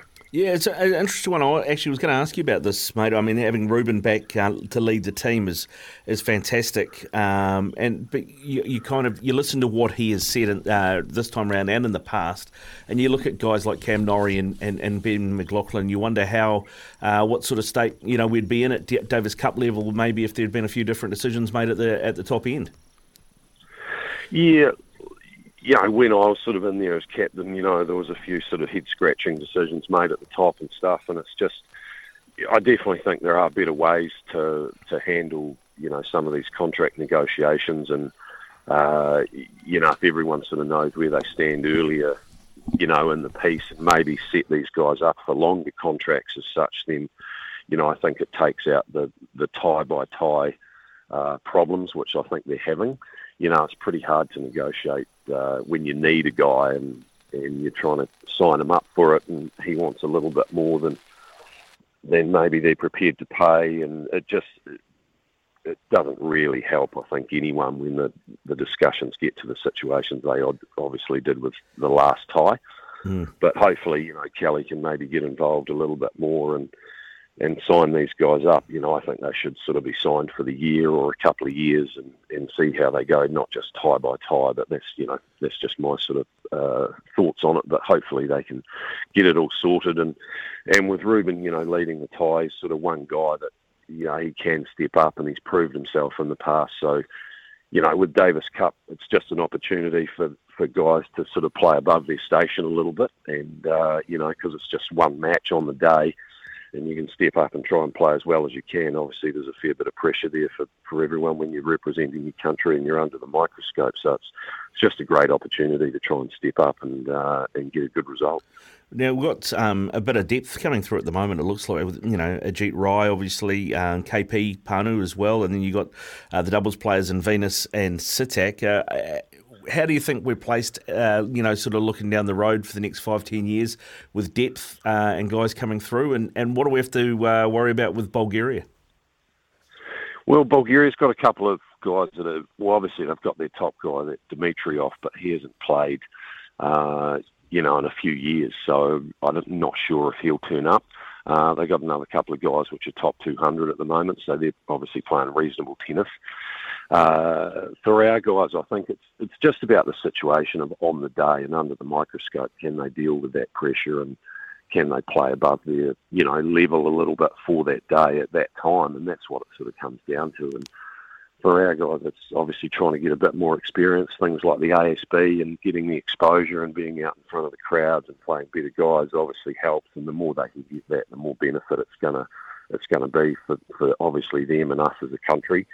Uh, there are some good young guys coming through, and obviously Ajit had a good win at uh, ASB, which is fantastic for everyone. And KP got a great opportunity out there with the wild card. Probably got a little bit of work to do you know, like he said himself, he was, you know, he was blowing out there and pretty tired and legs and that sort of side of it. So that's obviously a little bit of nerves and anxiety and things like that, which um, hopefully someone explained to him would have happened before he sort of went out. But but that's life and a big learning curve for them. But I see that they're carrying a, a few other young guys as well, the greater training squad. So look, it's all just experience in the environment, and the more and more they can blood in and get these guys settled and comfortable in that that arena, then I think it's uh, obviously just going to be a benefit for everyone. Yeah, good stuff, Alistair. Listen, mate, thanks very much for coming on this morning. Uh, hope the knee rehab's going well. Yeah. Is, it, is your Oh, knee good, working mate. as well Yeah, as yeah. your elbow at the moment? Is it? Um, oh, no, elbow's been working pretty well actually. Yeah, maybe if I lost the ten kilos I've put on in the last three weeks, then uh, the knee might be better. But anyway, yeah, good I'm, luck. su- I'm sure the wife will have me working pretty hard, so that ten kilos will come off uh, pretty quickly. Yeah, no time whatsoever, mate. Good stuff. Thanks for coming on, mate. Go well. Thanks, gents. Take it easy. Yeah, See ya. you too, mate. Alistair Hunt there with us, former New Zealand Davis Cup captain, uh, talking Davis Cup, the ASB Classic, and the Aussie Open as well, Beef. Sorry, I just actually turned my mic off Mm. when the uh, that shower just uh, passed through, so you didn't have the clatter. But uh, no, I mean, we're talking about things earlier on the show that we'd like to bring back. Well, Mm. geez, Alistair Hunt's big partner in Davis Cup when his era Mm. was Brett Steven, and uh, and obviously at this time of year, um, you could always rely on Brett Stevens to have a few gallant rounds through the Aussie Open. Yeah. and uh, and I think maybe maybe got a quarter final at one point. I know certainly last sixteen at, at the Aussie Open. I remember watching him late at night and uh, being on one of the centre courts there. So, geez, you, you wouldn't mind bringing that back right now, wouldn't you? eh, To have a Kiwi. I know we've got Cam Norrie, but geez, until he changes that little flag beside his name again, um, we can't quite claim him as as we'd love to. But uh, yeah, that's all. I when we're talking to Brett uh, Alistair Hunt there, I was thinking about his obviously his Davis Cup partner in crime and, and Brett Steven and uh, the runs he used to have at the Aussie Open were. Uh, you knew he was never going to win it. Obviously, there was going to be a Sampras or a Courier or someone in, in the way at points, but he was always going to go go quite good at the Aussie Open. So uh, yeah, wouldn't it be nice to have a Kiwi, a genuine someone representing us, uh, making a few few runs deep into the Aussie Open one day? Oh, mate, how good would that be? I mean, I'm trying to remember. Yes, Brett Steven was there, and I think um, we had um, Belinda Cordwell make a quarter final of the Aussie Open as well at one point back in the early 90s. And then you go back to probably the, the most famous one, old Chris Lewis getting to the Wimbledon final. I remember Yes. getting up as a kid. I was about, how old was I then? Probably 10 or 11, getting up and watching that in the, uh, in the early hours. Yeah, just would be, would be nice, wouldn't it? Eh? If- I guess that's the sickening thing about this whole Cam Norrie thing, isn't it? Yeah. Obviously, uh, a clerical error uh, where we didn't, uh, where, where we decided that we didn't have enough moolah to help him as a junior came back to haunt. Yeah, indeed. On Ben McLachlan, much the same as well. You know, two Yeah. guys in the world top thirty. But there you go, there you go. We'll we'll have to uh, keep an eye on that, mate. Have you got anybody that you do follow? I mean, I was always a bit of an Agassi fan, so it didn't matter, you know, where he was from. I just used to enjoy watching him. I was, play. I was, but, see, because Agassi, the Agassi Sampras, and obviously you, you scream Agassi and I scream Sampras, just Yeah. personalities, um, appearance, and all the rest of it. So I was in, in that era. I was I was massive on the Sampras. Um, and and I guess once Sampras passed, well, didn't die, um, but um, stopped playing. Um, Thanks for the clarification. I got on I got on the Federer Federer bandwagon a bit, Mm. um, but and now I've ju- I've left that and, and now I'm just on the Rafa bandwagon. so I will have to I will have to find another uh, horse to uh, hitch to at some point. Yeah, let's- because these guys are moving on. Every now and again, I think about getting on this Kyrgios carry on, Yeah. and then he goes and does something which I just can't agree with. Um, I was on him for a bit there last year. I thought he'd really, I'd started to warm to him, and then he went and abused our Kiwi in the um, Well, Mike Venus. yeah, and the doubles there. I just, I just, it just didn't sit well for me, so I got back off that um, wagon. Um, but look, I'm open to. He'll win me over again, I'm sure. Beaver, Beaver is open to approaches. If you need, if you need him on your bandwagon, he's open to approaches. I think that's what I'm picking up at 7:22 here on Izzy and Kempy for breakfast with Beaver and Ricardo. Thanks to the Chemist Warehouse, great savings every day. It's uh, 7.27, Beeve and Ricardo with you for Izzy and Kempy. And uh, a couple uh, texts uh, continue to come through. We're talking about what you'd bring back from yesteryear of sports and uh, had a couple of others that have, uh, that have come through on double eight, double three. Yeah, Brian, Brian from Christchurch um, hasn't missed uh, on this one. Um, Brian from Christchurch would like, uh, g'day boys, what should be brought back as a winning All Blacks coach? Cheers, Brian. That's from Brian. Well, first day back, Ricardo, and we're into it. Yeah, Uh, it's, it doesn't it never stops, mate. That's uh, that, that's that's that's a big hit. That's that's a that's a Jerry Collins uh, shoulder charge, isn't it? Right there. Y- Yeah, February can't come soon enough for some people. Um, Morena boys, bring back hitting quarterbacks. It has gone so soft with guys breathing on the quarterbacks now. They get roughing up the passer penalties all day long. QB is now a protected species, which is um, uh, BS. Uh, according to Joe, take a shot like everyone else. Couldn't agree more, Joe. Yeah. Um, again, it's got to be. You can't play. You can't play a contact sport in a dinner suit, can you? You've got to have. Otherwise, you, there's got to be an aspect of bravery to play the game, doesn't there? Yeah, and I think you got you got to be. There's got to be the same rule for everyone on the pitch, right? Yep. You know, so 100%. if you're if you're if you're a running back and you can get smashed, then you're a quarterback you can get smashed. That's just the way it is. They went, they went a little bit that way there in the NRL there for a few years around the halfbacks. Mm. Like they went. There's a. I get the whole kicking thing. You, you shouldn't be able to attack people's uh, plant foot. Absolutely not. Um, but there was a there was a big push here at one stage where um, halfbacks were were getting sort of protected even on their passing game. You couldn't smack them in the back, you know, just after they've passed, which is a part of going to the line. It's part of again contact sport. There's got to be an aspect of a bit of bravery. I mean, we all know that playmakers aren't as brave as the the men up front, uh, not a smidgen, but. Uh, there's got to be an aspect that you know that at some point in time that you are going to have a physical confrontation or a physical contact, which is not going to be nice, and that's that's part of playing contact sports. So couldn't agree more there, Joe. Yeah. Um, this one, interesting one from Kevin here, uh, Ricardo. That will be right up your alley. Bring back proper presentations in football. Captain climbs the steps, lifts the trophy, followed by the rest of the team. I hate waiting for a stage to be built, then the medals, and then the cup. Kevin, brilliant. Yeah, well, I think he's, he's referring there to the old FA Cup and the old Wembley. You used to have Yes. 39 steps. It was 39 steps to get to where they would present the ta- the trophy. So you'd walk up these 39 steps to get the trophy at the end. And uh, and now they've rebuilt. When they rebuilt Wembley, they didn't build the steps in, and now Yes. that's why they do the the thing on the field with the stage.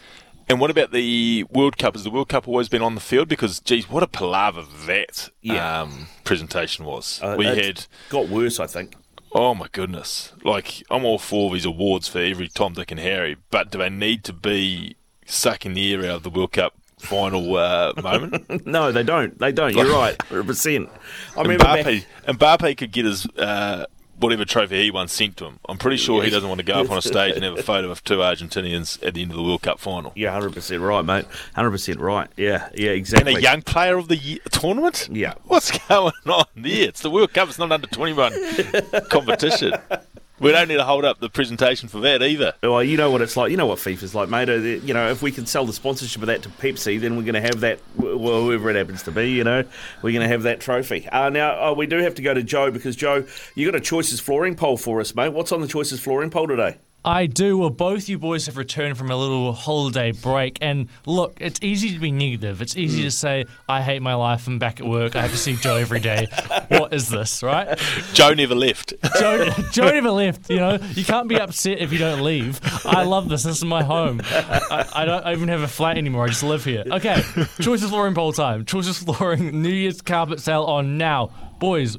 What is the best part about coming back to work? Now you- you're asking what what is positive about coming back to work? Well, it's, there's an excuse not to mow the lawns. Sorry, sorry, hun. I'm busy. I'm I'm doing work. I'm you know.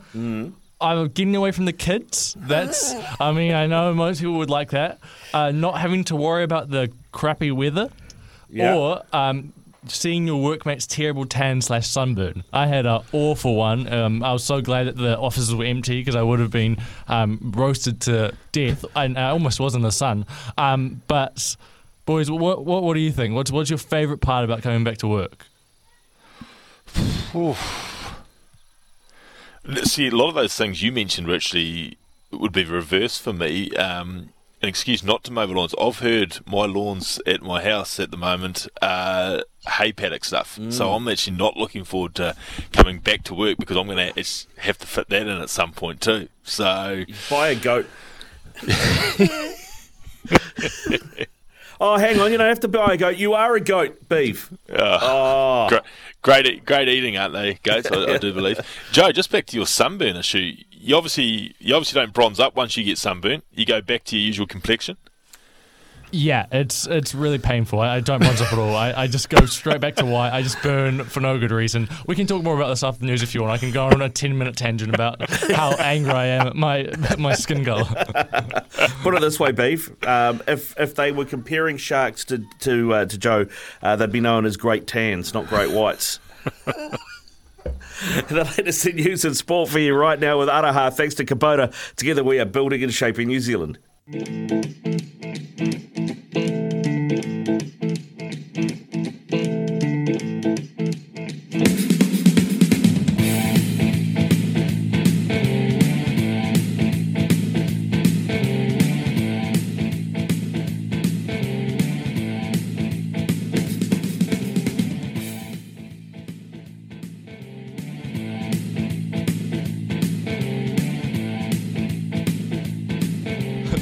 Morning, 25 to 8 here on SENZ. Listen to Izzy and Kempy for breakfast with Ricardo and Bev. Izzy and Kempy will be back tomorrow. Actually, I saw Kempy was messaging at uh, me at 6 a.m. this morning, so I don't know why Kempy isn't here. He's, uh, like I said before, he's, he's setting the alarm. I think he set it for 5.30, so he will be back next week um, for those. Well, he, he actually, you know what? Kempy doesn't sleep, so I don't think he does have an alarm at all. Time for a Bunnings Trade Sports Update. Uh, update at Bunnings Trade, helping business is our trade. As Aroha alluded to, New Zealand has won the Singapore League of the Sail GP last night, their third win of the season. It was an impressive comeback by the New Zealanders who started the regatta with a four point penalty after colliding with another boat during practice. Um, but they were able to get uh, the win over Australia. How good. We love to see it. And plenty of live sport on this morning. Arsenal playing Tottenham. Arsenal getting up 2 0 to um, stay on the top of the table quite easily. They've got a big lead over Manchester City. And the NFL uh, playoffs are underway again this morning. Buffalo Bills, arguably the favourites, go all the way. Uh, up 14 0 over the Dolphins in the first quarter. Skylar Thompson is the quarterback for the Dolphins with Tua out. Uh, who is Skylar Thompson? Well, that's what everyone asks when I, when I Google Skylar Thompson. The first articles that all come up is who is Skylar Thompson, which is not what you want to have from your quarterback uh, in the playoffs, is it? You want someone a bit more experienced, not people asking who the hell is this guy. Um, so I think the buffer is going to get the win there. That's just what headline uh, sports headlines, boys, with Bunning Trades. At Bunning Trades, we're here to make your job easier because helping business is our trade. Oh, there you go. Uh, 14 0, I can tell you. The Bills are up over the Dolphins 14 0 at the moment uh, towards the end of the first quarter there, Beeve. So uh, the Bills get, getting a good start. Uh, they look at, I mean, to be fair, right through the season, they've looked one of the teams to beat. Yeah, um, I mean, our poor quarterback. Um, you know, what a chance to announce yourself, though. There'll be no such articles if he can pull them out of this one. Yeah, well, exactly. Got a bit of work to do, but uh, yeah, three minutes left in the first quarter. There you go, and they are second and ten, the Dolphins at the moment. Uh, and if you have the SENZ app, go to the app, and uh, if you're an NFL fan, there is the SEN Fanatic channel, and you can listen on the app to the commentary of uh, Miami versus uh, Buffalo Bills as well. So we do have that there for you. Uh, how's this, Beef? I, I did mention I thought Belinda Cordwell reached the quarterfinals. Actually, she won her quarterfinal uh, back in 1989. And how's this for some names around her? So uh, Belinda Cordwell beat Catarina Lindqvist in the quarters.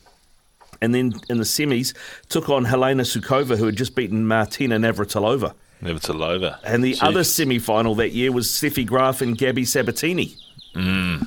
I was a Sabatini fan. Yeah, well, I think I a lot of us were. fella. Yeah, I think a lot of us were, to be fair. Gabriela Sabatini. So there you go. Belinda Cordwell lost to that semi final to Helena Sukova, who then went on and lost the final to Steffi Graf. There you go. So thanks for pointing out that we got that one wrong. Hey, uh, on the b- bringing bringing stuff back, beef. Uh, Daniel reckons we should bring back Clash of the Codes to TV. Oh, yes. Yes, we should. Oh, Clash of the Codes. I mean, reality TV or, or whatever you want to call Mm. it these days has taken some interesting turns, but. Clash of the Codes ahead of its time as far as it was reality TV, but it was reality TV that we were enthralled with. And admittedly, back in those days, there was only two channels on TV, Mm. um, so you, you went with one or the other. But like me and my little schoolmates, we used to be glued to that, cheering on rugby. Rugby never won it. They used to, who used to always win? It was like cycling or triathlon. Triathlon were very good at it. Yeah, um, Um, I'm trying to think. Yeah, because cricket never really kind of cricket No, either. no, cricket were shambles on it. um, but the, but for those who might be a bit too young to know, this is essentially, uh, oh geez, what would it be? It'd be it'd have to be 25 years ago Mm. at least, and it was all the all the sports you can think of in New Zealand, all the, probably your, your 10 what you'd call mainstream Yeah. um, sports in New Zealand would have. Is it two? Was it two or three? Um, representatives, and Yep. they would go for a series of different um, physical activities, you know, mud runs and obstacle courses and, and all this stuff. And, and some of it was suited to others and, and some of it wasn't. But the funny thing was, and and this will probably shock people, will shock people, is it wasn't just like you know, your wider training group member representing the rugby, or it was all your superstars because back then, obviously, sport wasn't this big professional beast that was 12 months of the year. So you had. You had All Blacks in your rugby team. You had, I remember Hamish Carter. He was definitely in triathlon. Um, and, and like, obviously, who would go on to be an Olympic gold medalist. So it was, uh, it was the who's who of New Zealand sport, wasn't it, um, Ricardo? It was, mate. It was. Maybe that's something we could look at bringing back. But it, the- if you're going to bring it back, it's going to have to be uh, like a Masters Games type thing because you're not going to get the guys in the in the peak of Yes. their careers doing it now, right? Yeah, and that's mate. You, you're coming on to winners. I know. I've had a little bit to do with a few TV production companies, and Well, geez. I think we've done their job for them. um, you just get about you get yeah, as you say, you just get guys just retired and go straight into it. Um, Well, I mean, yeah, if we can, if we can get you as a, in, in a mask singing a song, mate, anything's possible. yeah, I tell you what, if they pay the same as I had got paid to sing in a mask, then I'll certainly do Clash for Codes, no doubt about that. Uh, There you go. We've heard it here. Beavers in. Beavers in. it's 18 away from 8 here on SENZ. This is Breakfast with Beef and Ricardo in for Izzy and Kempy. We'll talk NFL next. We're 13 away from 8 o'clock here on SENZ. Breakfast with Beef and Ricardo in for Izzy and Kempy. And joining us out of the States to talk NFL uh, is uh, JP Acosta from SB Nation. G'day, JP. How are you? Great. It was a uh, it was an interesting game last night. I that to say the least. It was one of the greatest games I've ever seen. Well, I mean, not to get too biblical on it, mate, but biggest comeback since Lazarus. That's what people are saying. I mean, down, was it, 27 zip at, at the half? This yep, 27 zip. It, this was arguably the biggest biggest comeback in the playoffs since the 28 to 3 game. And being in that stadium, it was just like it wasn't more of like a comeback. It was just like an avalanche of all this emotion and just every pent up feeling that the Jaguars and the fans and the fan base have had for six years since 2017 just flowing onto the field. And it was just an insane atmosphere. Yeah, of course. Uh, JP was at the uh, at the ground. We should have said that. He, he writes covers the Jags exclusively. Jacksonville Jaguars. They were up against the uh, the Chargers out of LA. Twenty seven 0 down. Comeback won, 31 to thirty. Um, JP, th- this Jacksonville team must be tough to follow and, and tough to write about because. Is the is the term uh, schizophrenic um, uh, about right for their season? Because I mean, we saw this team beat a very good Chargers team 38-10, I think, week three, and then they lost to the Texans, uh, who had only who only won one game all season. I mean, it doesn't get more mixed than that. Yeah, and I think the biggest thing that happened for this Jaguars team is during that five game losing streak, none of the games were by more than a touchdown. They lost to the Eagles by five in a rain filled, fumble filled fest that probably will never be replicated ever. I think Trevor Lawrence fumbled the ball because of the rain like five times. They lost by one point to the Texans. They lost by three to the Broncos in London. And really, you could just tell this team needed to learn how to win. They needed to learn how to win the close games. Entering the season, they were coming in as one of the top three youngest teams in the league, and that showed during the losing streak.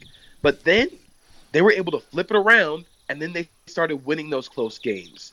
You go down by a big margin to the Cowboys. You come back and win that game in overtime. You're down, but you're down against the Ravens with two minutes left in the game. You come back to win that one.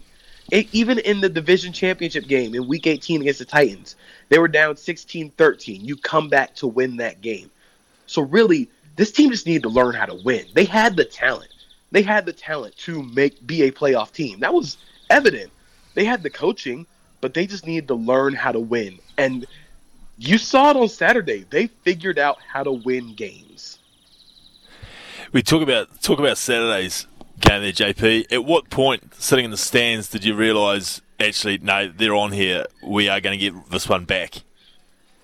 So it was actually funny. Um, they scored to go into halftime, and I was like, okay, that's cool, twenty-seven seven. That's that's fine. I can deal with that. The opening drive, the Chargers punted, then the Jaguars came down and scored a touchdown, and I was like, okay, this is happening. The comeback is happening, and you could feel the energy start to pick back up. Nobody left. No fans left the stadium. They were all either in the concourse or they were sitting in the stands. You could feel the energy start to pick back up after that first touchdown. And then all the momentum was on the Jaguar side.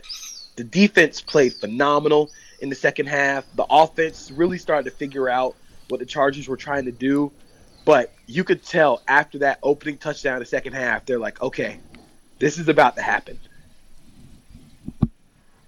and it did happen. Uh, the Jags threw uh, over the Chargers 31 to 30.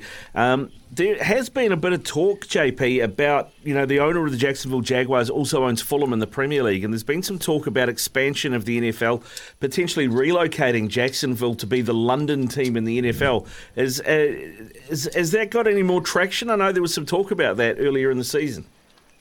I don't think so. I really don't. I think the Jaguars are as much a part of the city of Jacksonville as any other fan base with their football team. I think the fans in the city of Jacksonville are one of the most passionate fan groups in the entire league. If you think about all of the just the worst things that have happened to a fan base, you got to think of the Jaguars and like the Browns. After going through the Urban Meyer era, which was arguably the worst head coach in NFL history. You think about that 2017 team that almost made the Super Bowl and then immediately got disbanded. You think about all the stuff that they've gone through, and nobody left. None of those fans left. They were consistent. They were showing up to games.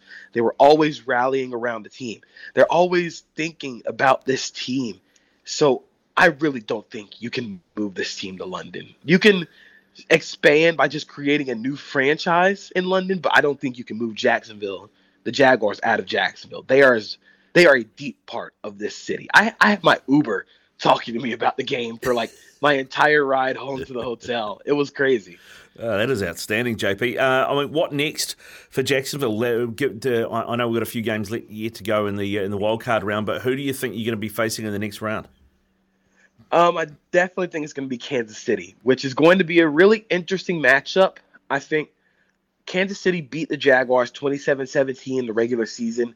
Really didn't feel that close, but this is a very different Jaguars team than the one Kansas City faced earlier. Mm. This is a very, this is a more mature Jaguars team, a team that knows how to, that knows how to win, that knows no matter what deficit they're down by, they can always turn it around and pick it back up. And one thing that I think is going to be really interesting is if it is eventually going to be Kansas City, it's Doug Pederson going up against kind of his coaching predecessor, his mentor, Andy Reid. And a lot of the stuff Doug Pederson does resembles a lot of what Andy Reid did in his time with Philadelphia. A lot of the West Coast, a lot of the side to side passing. You could see that in Doug Pederson's uh, passing game. So it'll be really fun. Yeah, looking forward to that one, man. It's going to be a real shootout. JP Acosta from SB Nation writes, uh, covering the Jacksonville Jaguars. Thank you very much for your time this morning, JP, and best of luck next week against the Chiefs. Hopefully, we can talk again. Thank you, guys. Definitely will. Cheers. Uh, JP Acosta there from SB Nation. This is SENZ. It is breakfast with Beav and Ricardo in for Izzy and Kempy. We are six away from eight. We're a minute away from eight o'clock here on SENZ. Yeah, uh, Beav and Ricardo with you through till uh, nine o'clock. And uh, Kyle Mills coming on after eight. Beavers, uh, you know, the Black Caps get ready to, to take on the Indians after conquering Pakistan. Yeah, absolutely. It was a great result there, wasn't it? Getting the series in Pakistan in the end. And, uh, you know, makes that tour, you know, obviously drawing the test series, but uh, 2 1 in the one days. Good results. First first series win in Pakistan of any sort since 1969 for New Zealand cricket. It's good numbers, isn't it? Uh, to break that sort of hoodoo. And, geez, as you, you mentioned the, the ODI numbers of India. Wouldn't it be nice to turn those around? Yeah, exactly. Especially with uh, the one day uh, International World Cup coming up over there as well. Sorry. Uh, so the family off to the beach, are they, Beef? Uh, you're getting off the property. Yeah. They are getting off the property. Good stuff. We'll be back with more after the latest with news and sport with Aroha thanks to Kubota. SENZ, it is breakfast with Beav and Ricardo in for Izzy and Kempy. Just updating a couple of uh, sports results for you. Arsenal have won the North London Derby 2 0 over Spurs, means Arsenal are now eight points clear at the top of the Premier League over Manchester City, uh, who are second. A point back is Newcastle and Manchester United, third and fourth, both on 38 points. Tottenham now five points out of the top four.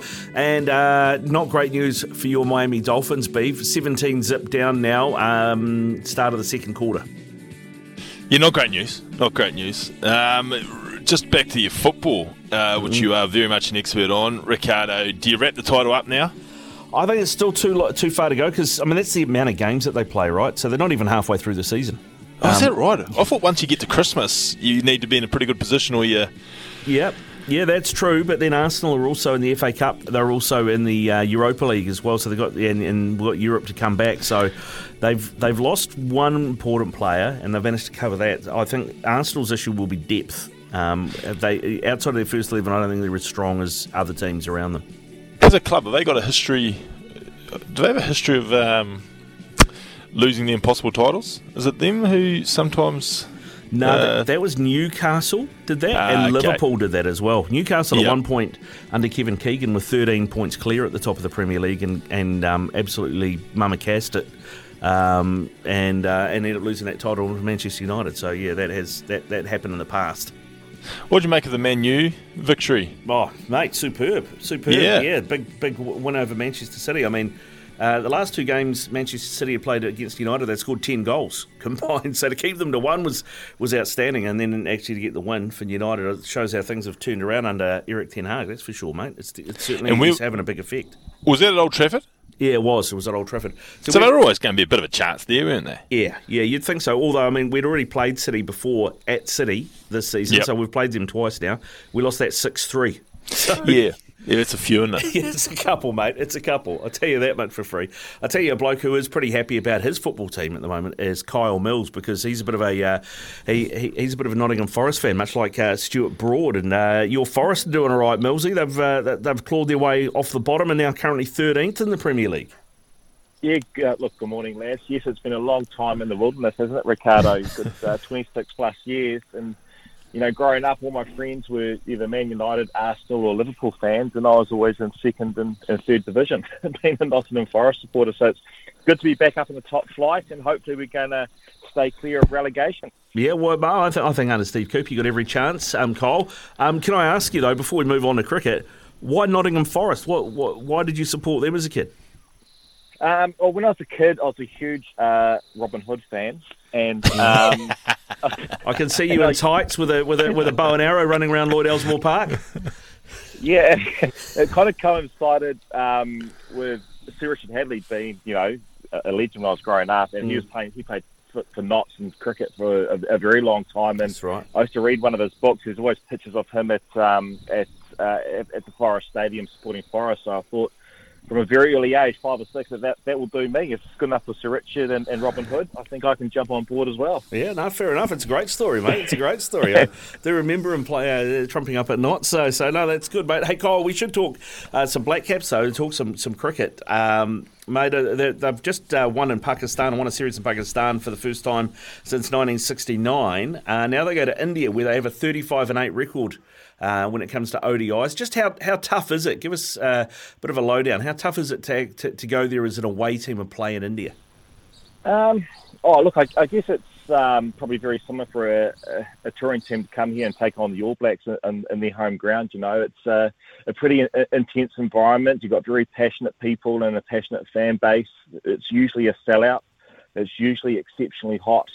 And you're usually playing against some um, pretty decent cricketers, and we're playing in foreign conditions where uh, not not so much in recent years because there's more exposure for the uh, younger New Zealand cricketers to play uh, to be exposed against spin and, and those hot conditions through those A tours. But going back with most of those 38 games we've played, uh, New Zealanders struggle on the low, slow, slow wickets. Um, the spinning nature of the wicket, so it's very hard for our guys to, to generate a run rate. But uh, I think the the amount of depth we have now, amount of exposure our guys have had in IPL and A tours, it, it, it shouldn't be as bad. But it is a, a very intimidating place to play, that's for sure. Matt, you mentioned a few times the uh, the spinning tracks that they'll confront over there. Uh, how much excitement as a seam bowler is there jumping on a plane to go to India? I see Tim Southee's come home. Is that uh, is that him pulling rank now? As far as like, I don't need this. Smart move.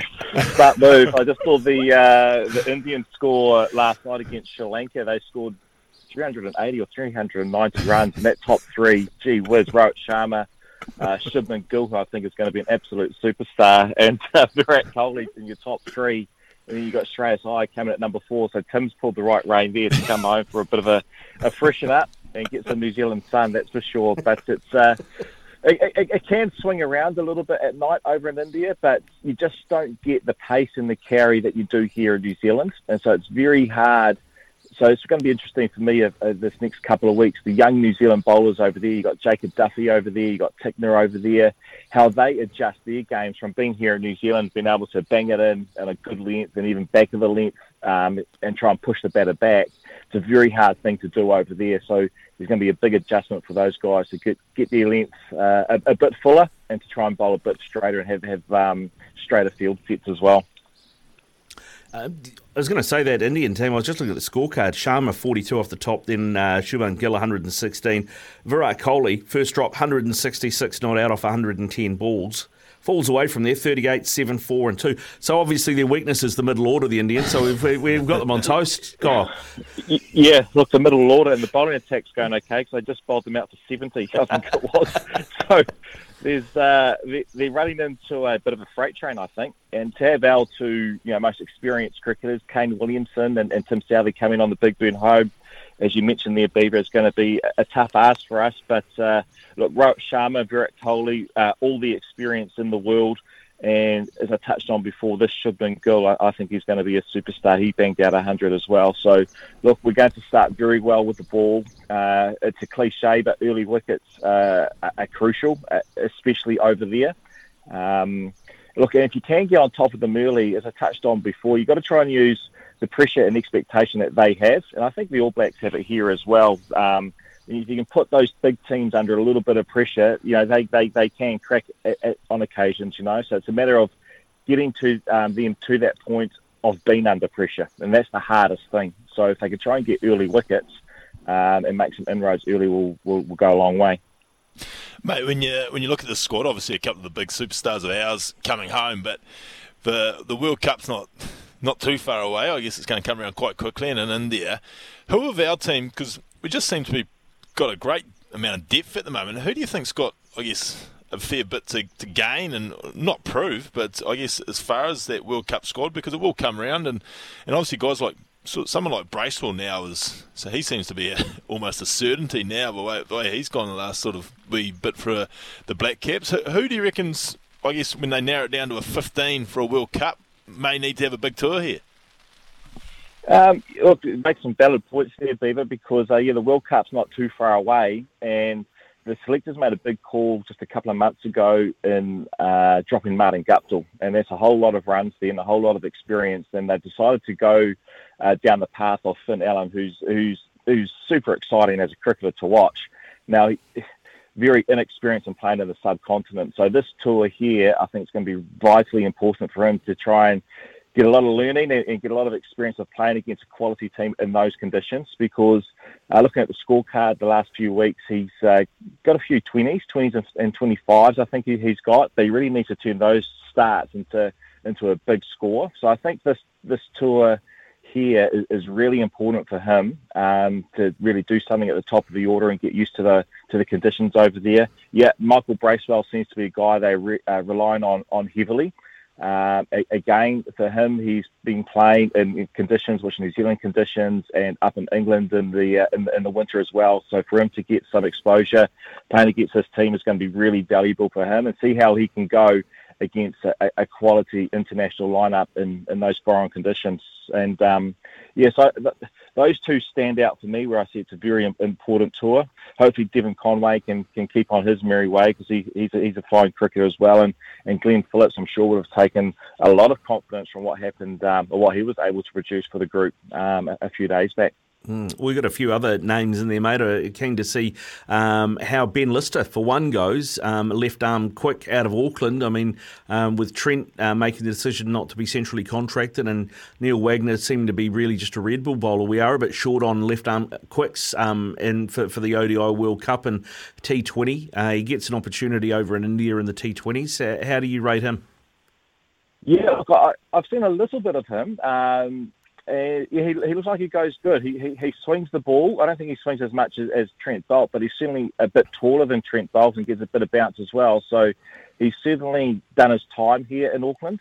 And, and, and cricket's in the position now, and this is um, uh, all teams across the world. They don't have the big tours like they used to, where you could bring a young quick in and get them to play a few warm-up games or a few tour games before an international game. So New Zealanders get a bit of uh, the raw end of the stick a little bit because we don't have that many players in the IPL. But uh, if you want to produce a young player like Ben Lister into the group, you you got to do it in the hardest level of all of playing international cricket against quality teams. So he's going straight into the fires then for his uh, his first experience on wearing the silver fern, I guess. So it's going to be a huge ask, um, and I'm sure he'll he'll really feel it over there.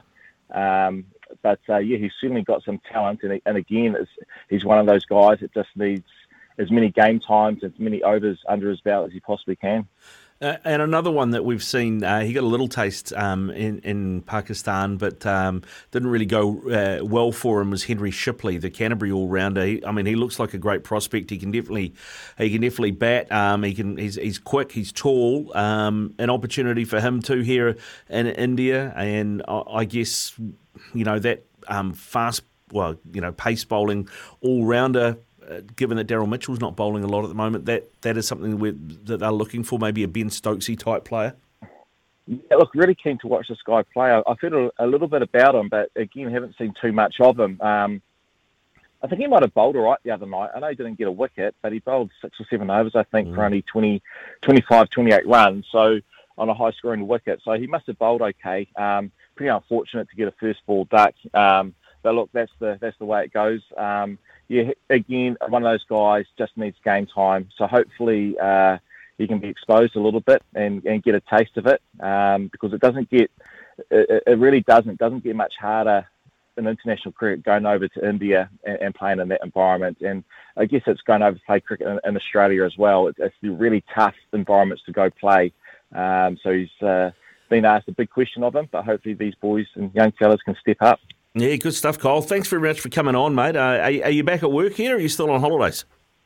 I've been up north, up in up in Russell, mate. Having it rained a little bit early on, but we had a great time up there. Um, yeah, but the big uh, big drive home last night was uh, mentally challenging with three kids in the back seat who are essentially tired, um, and they're all getting a bit bigger. So the space in the back seat is uh, a fought, fought after territory. I tell you that right now. Yeah. oh, you got home in one piece, mate. That's the main thing, eh? Yeah, that's for sure. Yeah, good stuff, mate. Thanks for coming on, Kyle. Go well, mate, and enjoy the rest of it. Hopefully, we can get some sunshine for you.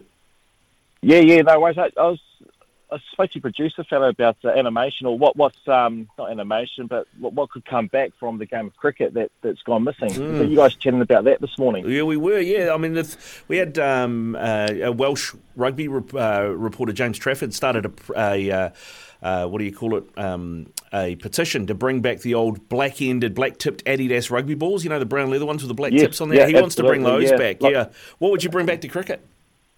Well, the, the, well, cricket's come a long way in, in animation, right? Wagon wheels, and you got the DRS, and there's Mhm. always technology. Um, every season, there's something new. But the first bit of animation that they had was, without question, the best, and I cannot believe they've got rid of it.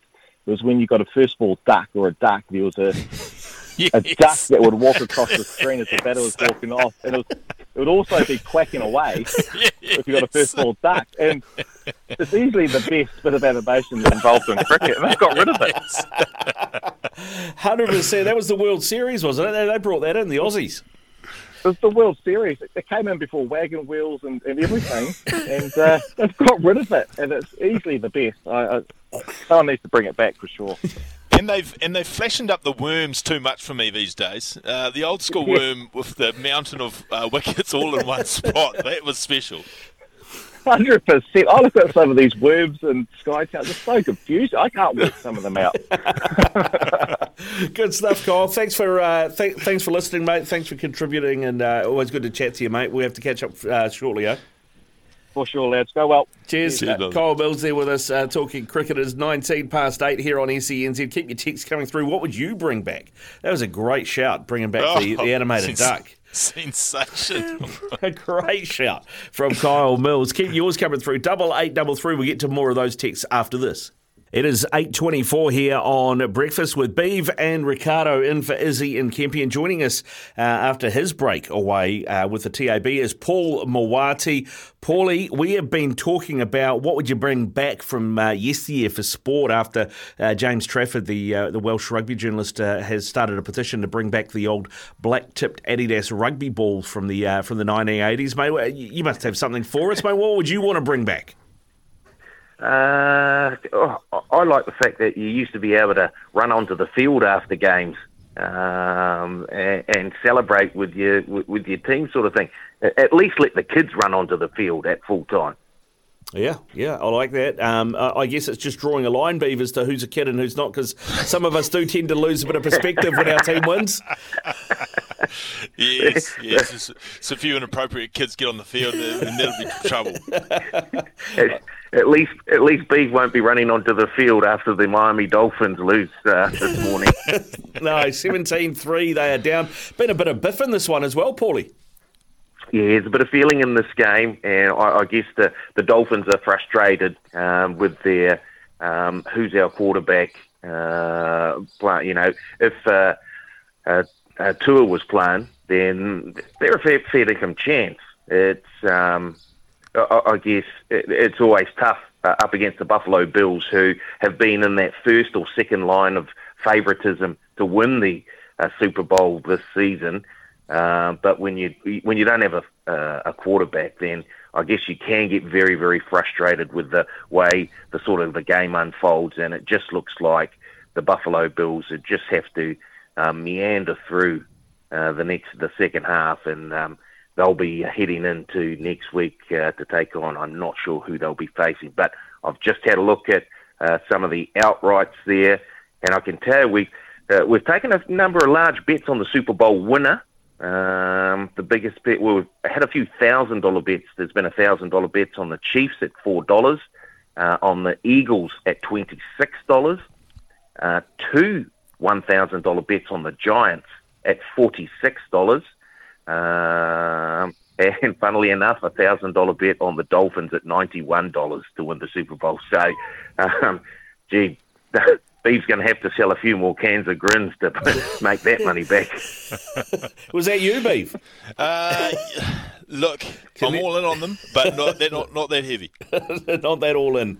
Not that all in. Um, what about yesterday, uh, Paul, and the Jags, that big comeback from 27 points down to win 31 30 over the Chargers? Did anybody get a piece of that when, the, uh, when things were at half time? Look, there are always punters who love to jump on a huge, huge underdog, and that was there was no. It was the case yesterday.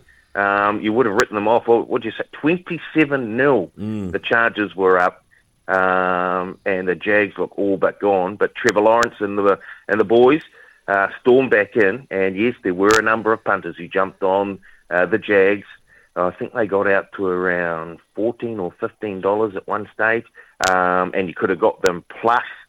I think they were plus twenty odd points uh, during that um, first half. So, um, there, yeah, there's a few punters who uh, jumped on the underdog and came up trumps. Now, Paulie, an exciting time of year for tennis fans and gambling tennis fans. Uh, Aussie Open starts today. Plenty of money coming in on it. Yeah, I'm just having a look at the outright market for the uh, Women's Australian Open and the best backed, um, no surprises, it's the favourite, Iga Swiatek. She's $3.10. Of course, we'll have a new champion, uh, the defending Yeah. champion, no longer playing tennis, of course. And if you were listening to Quizzy Dag, you'd know who the defending champion was. Ash Barty, of course, uh, giving the game away. Uh, the second best backed in that outright winner market, uh, Coco Gauff, currently ten dollars to win the Aussie Open. She's been second best backed uh, behind the favourite Swiatek, and then Jessica Pegula at nine fifty uh, is the third best backed uh, on the women's side. So the favourite has seen a lot of support, but um, Coco Gauff not without her fans, probably because we saw her here um, during the uh, what was it the ASB Classic. Mm. Yeah. Particularly in the early rounds, Paulie, I reckon there's real opportunity uh, with um, set betting and uh, some of these heavy favourites not to drop a set. Um, I'm looking at your Tsitsipas of the world. He's paying two bucks not to drop a set against the world 64 today. I like the look of that. Yeah, well, and, and of course we've got our bonus back promotion uh, on all the men's and women's singles uh, matches at the Aussie Open. Um, just place a pre-match head-to-head bet, uh, and if your player loses in the deciding set, uh, we'll refund your bet up to fifty dollars as a bonus bet. Now, uh, usually in these early round matches, as you say, uh, Beeve, they can be somewhat one-sided. But if you can see um, a match that might go either way, uh, then there's a chance for a uh, bonus bet uh, back if um, your player loses in the deciding set. Yeah, nice. Good stuff, Paul. Well, it sounds like you're busy, mate. Uh, you, you're going to hit the ground running for 2023.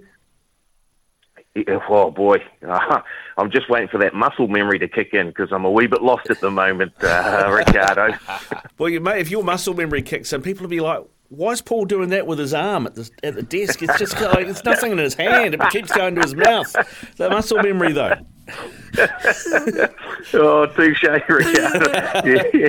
Well done. I'm glad to see you got the derby win. Yeah, mate. Uh, very happy with that. Thank you very much, Paul. Paul Mawadi from the TAB with us. Uh, it is half past eight here on SENZ. This is Breakfast with Beeve and Ricardo in for Izzy and Kempy. Thanks to the Chemist Warehouse. Great savings every day. Let's get to Aroha now with news for Kubota building and shaping the future. It's 26 to 9 here on SENZ. You're listening to Izzy and Kempi for breakfast with Ricardo Ball and Beeve. Izzy and Kempi will be back next week. So good to see Smithy has finally returned to SENZ. Can't wait to hear him on air.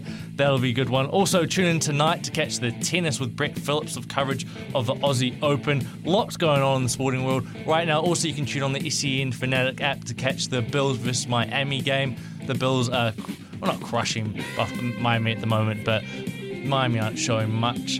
Um, time for your Gull Sporting Headlines. Gull fueling your mission all year round. I said this earlier in the morning, but if you didn't catch it, Morne Morkel will join the White Ferns as tour coach, where he will provide fast bowling and general coaching support ahead of the ne- uh, World Cup next month. In baseball news, the Auckland Tuatara completed a 13-8 win over Geelong Korea on Sunday to clinch the Australian Baseball League Series in Geelong. They need to win as many games as the Canberra Cavalieri Cavalieri next weekend to secure a spot in the final, so they're still in it. Cavalry. Cavalry. Sorry, boys. I just had an E in there. I don't know why. I, uh, I'm, you know, there's no excuse because I've been doing the early mornings all the way through summer. It's not like I've had a break off. I don't know why my brain's not working. Interesting. Um, yeah, that's that's sporting headlines. I'm gonna go to bed. Gull feeling your mission. Pop into your local for some good fuel. Visit gull.co.nz. Joe, before you go to bed, and this has been trouble troubling me all morning Yeah. uh, with your sporting headlines because it keeps popping up.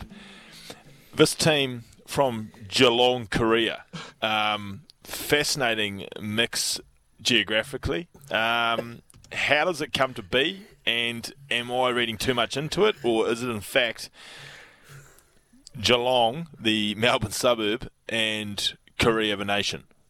I have no idea. I, I, I, I can see you straight here. You're right, Beef. It is they're, they're a team based in Geelong. Yes. But they've been backed by the Korean Baseball Association, and they've basically it's their I think it's like they're under twenty threes. That's something like that. So it's like a development team for Korea for for um, the Korean national team. Oh, and they and they play in the uh, Australian basket, uh, baseball league, and Yeah, they so obviously put I- a bit of a coin into it. So I think all the players are Korean Mm. because it's. I, I thought it might be a mix, but no, it's, it's a, a, complete, a completely Korean team. Yeah, Okay. yeah, and it's because I mean I understand that confusion though because in Australia particularly we've seen it happen in the past where they've had uh, mainly with football teams because you know it's such an immigrant heavy nation they used to have uh, you know we even had it here with Central United football used to be Central Croatia over there they had you know they had that um, you know uh, Sydney Olympic was a Greek team and they would have Marconi would be the Italian team and they'd so that would always be like that. So yeah I mean you could see where you could have a Geelong Korea and it's basically just the Korean expat community have their own club and that's what it's called. I can see why you could be confused by that. Yeah, I mean, I just, I just don't want Joe to be just reading off off the bit of paper. You know, Yeah. I'm big on you know if you're gonna say something, I want some detail and some knowledge behind it, Joe. Um, so thank you for clearing that up, Ricardo. That's all right, mate. It's all about educating Joe. That's what we're here for. That's what we're here for. He does. He does need some education. He is currently wearing a 49ers jersey, so you know, as an Oakland Raiders fan, I find that hard to uh, hard to swallow. And is that with the great Joe's number on it? The other Joe, the other great Joe. It is. That's why I'm a 49ers fan, actually, because Dad used to call me Cool Joe growing up because he was a big 49ers fan himself. Oh, that was good. Yeah, I suspect that's why I'm called Joe, I think. And it's Yeah. a big part of the reason why you're so cool as well. Oh, thank you, Ricardo. Do I you was wanna- going to. Did you get beaten up at school, Joe, when you would introduce yourself as uh, Cool Joe?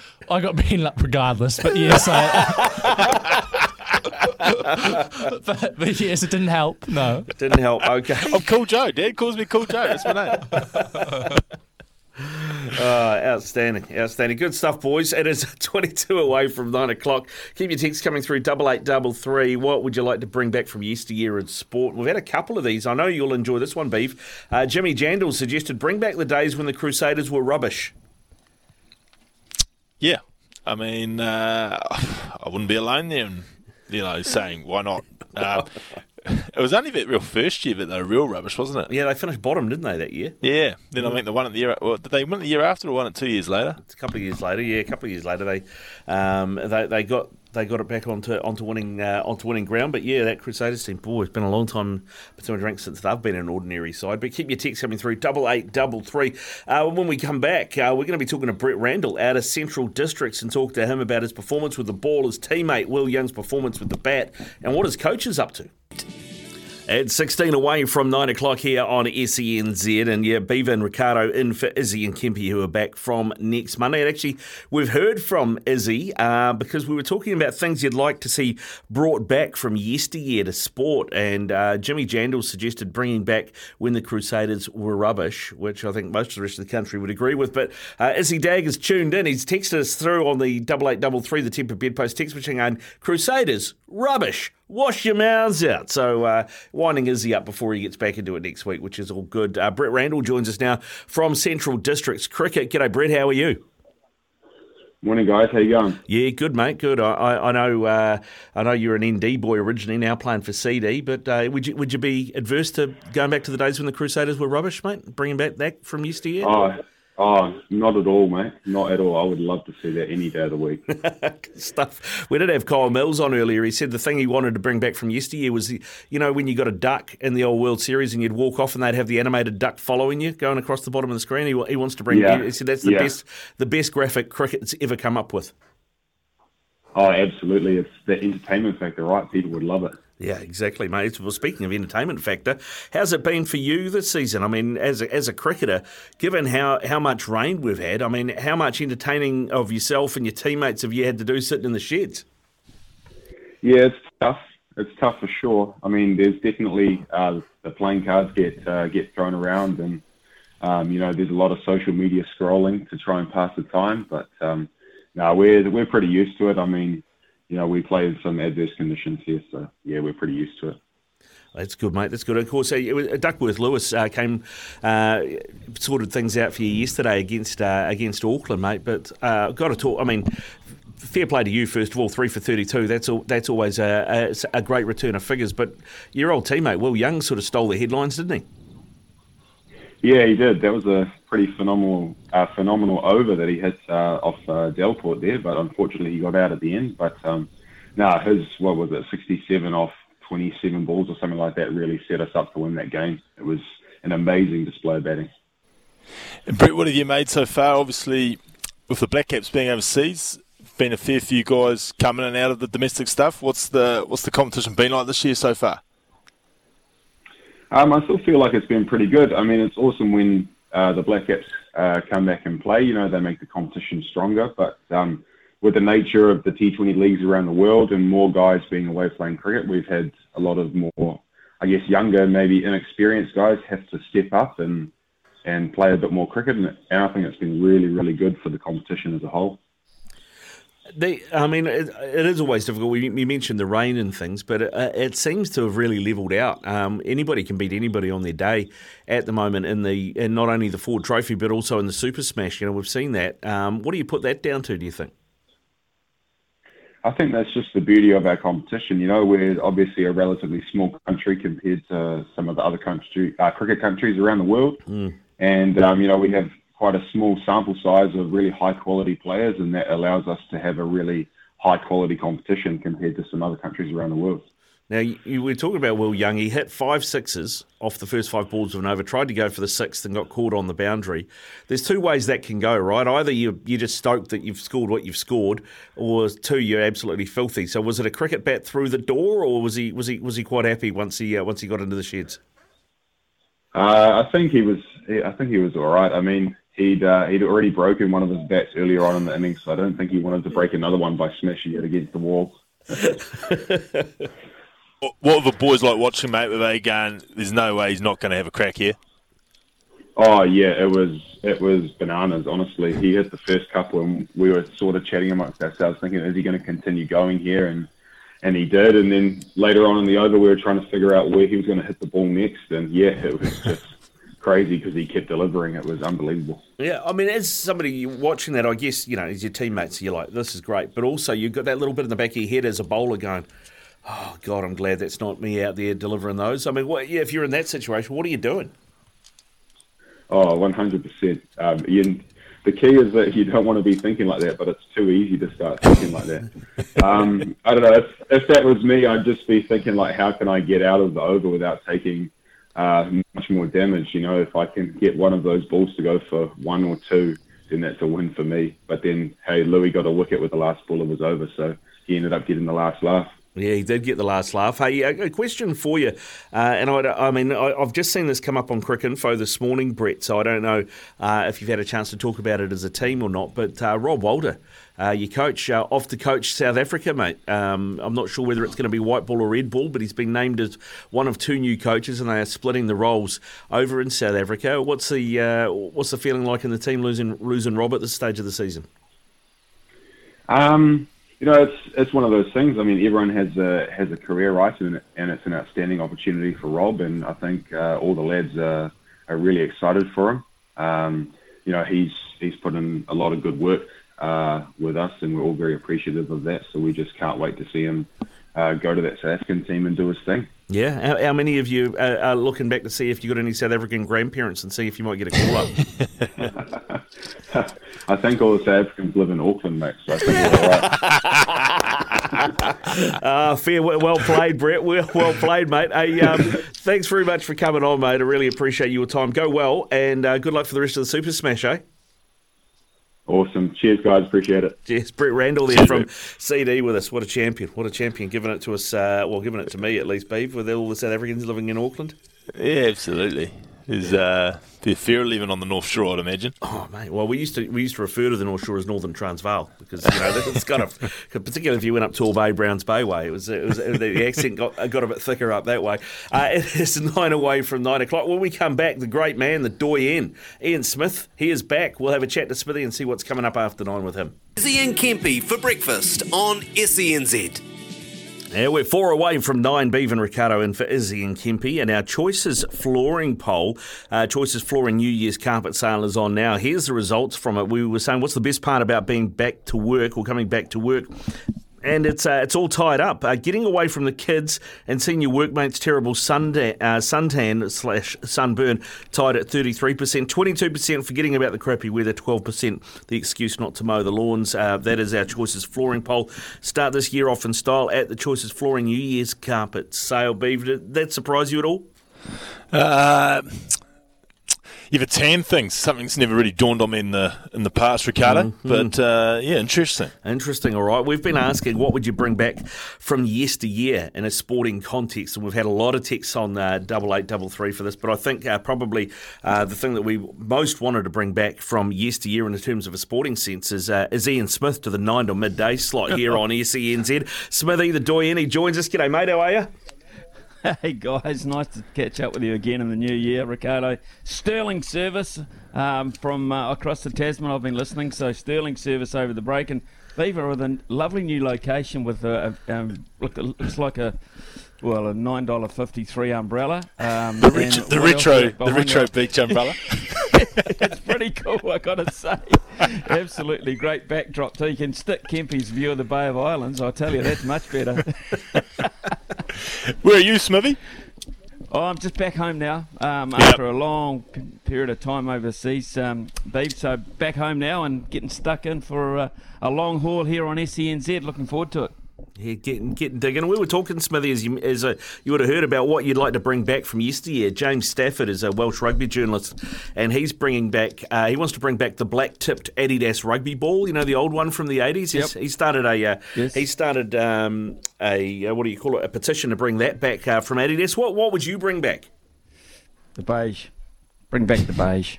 Back the beige. It's just got to come back.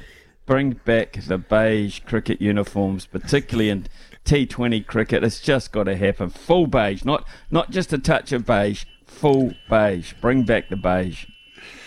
And uh, you'll enjoy this too. We had Kyle Mills on early, Smithy, and uh, he wanted to bring back the animated uh, duck that used to go flying across the screen when a batsman got a first ball. That was pretty special. Like it? I like that too. That was a Channel 9 thing. Whack, whack, whack, whack. Used to stick it up all the time, yeah. you're, you're right, man. Bring back, yeah, that would be me. Bring back the beige and uh, all that great cricket coverage. Yeah, Yeah, and summer. Also, I'd, I'll tell you what I'd like to, uh, and we do it now because we have a lot of um, SENZ uh, live commentary of events, uh, Ricardo. You, you guys would be too young, but sitting on the on the in the beach, if you can finally get some sun, with your transistor on, do they still have transistors? listening to a day of sport coverage, listening to a day of sport coverage. That is bringing back for me. Yeah, that'd be fantastic, mate. Uh, well, now we have got you back for, for 2023. What's on the show today? What's on the first show back? Uh, we're going to talk a bit of cricket with Dion Ebrahim, who's the coach of the Otago Volts, uh, also a former Zimbabwean cricketer. A lot to talk about with him. Jake Spoonley will be with us. Uh, of course, a big weekend of football, Ricardo. One of the Phoenix Fe- Ferns uh, women sent off for scrapping. Unbelievable stuff. And, of course, mate, uh, we'll be talking about the, the Australian Open tennis. Plenty on the show, mate. Plenty on the show, and uh, Rob Walter getting the South African coaching job. What about that, mate? CD coaches That's a- going everywhere. Guilty. Yep, well, they bring him over here. They coach CD and they send him back. Good stuff. Smithy, with you after nine o'clock right here on SENZ. Beef, thanks very much this morning. Cheers, Ricardo. You'll Cheers, be, Smithy. You'll be back again tomorrow boys. with Louis Herman Watt. Vodafone has one awesome summer of sport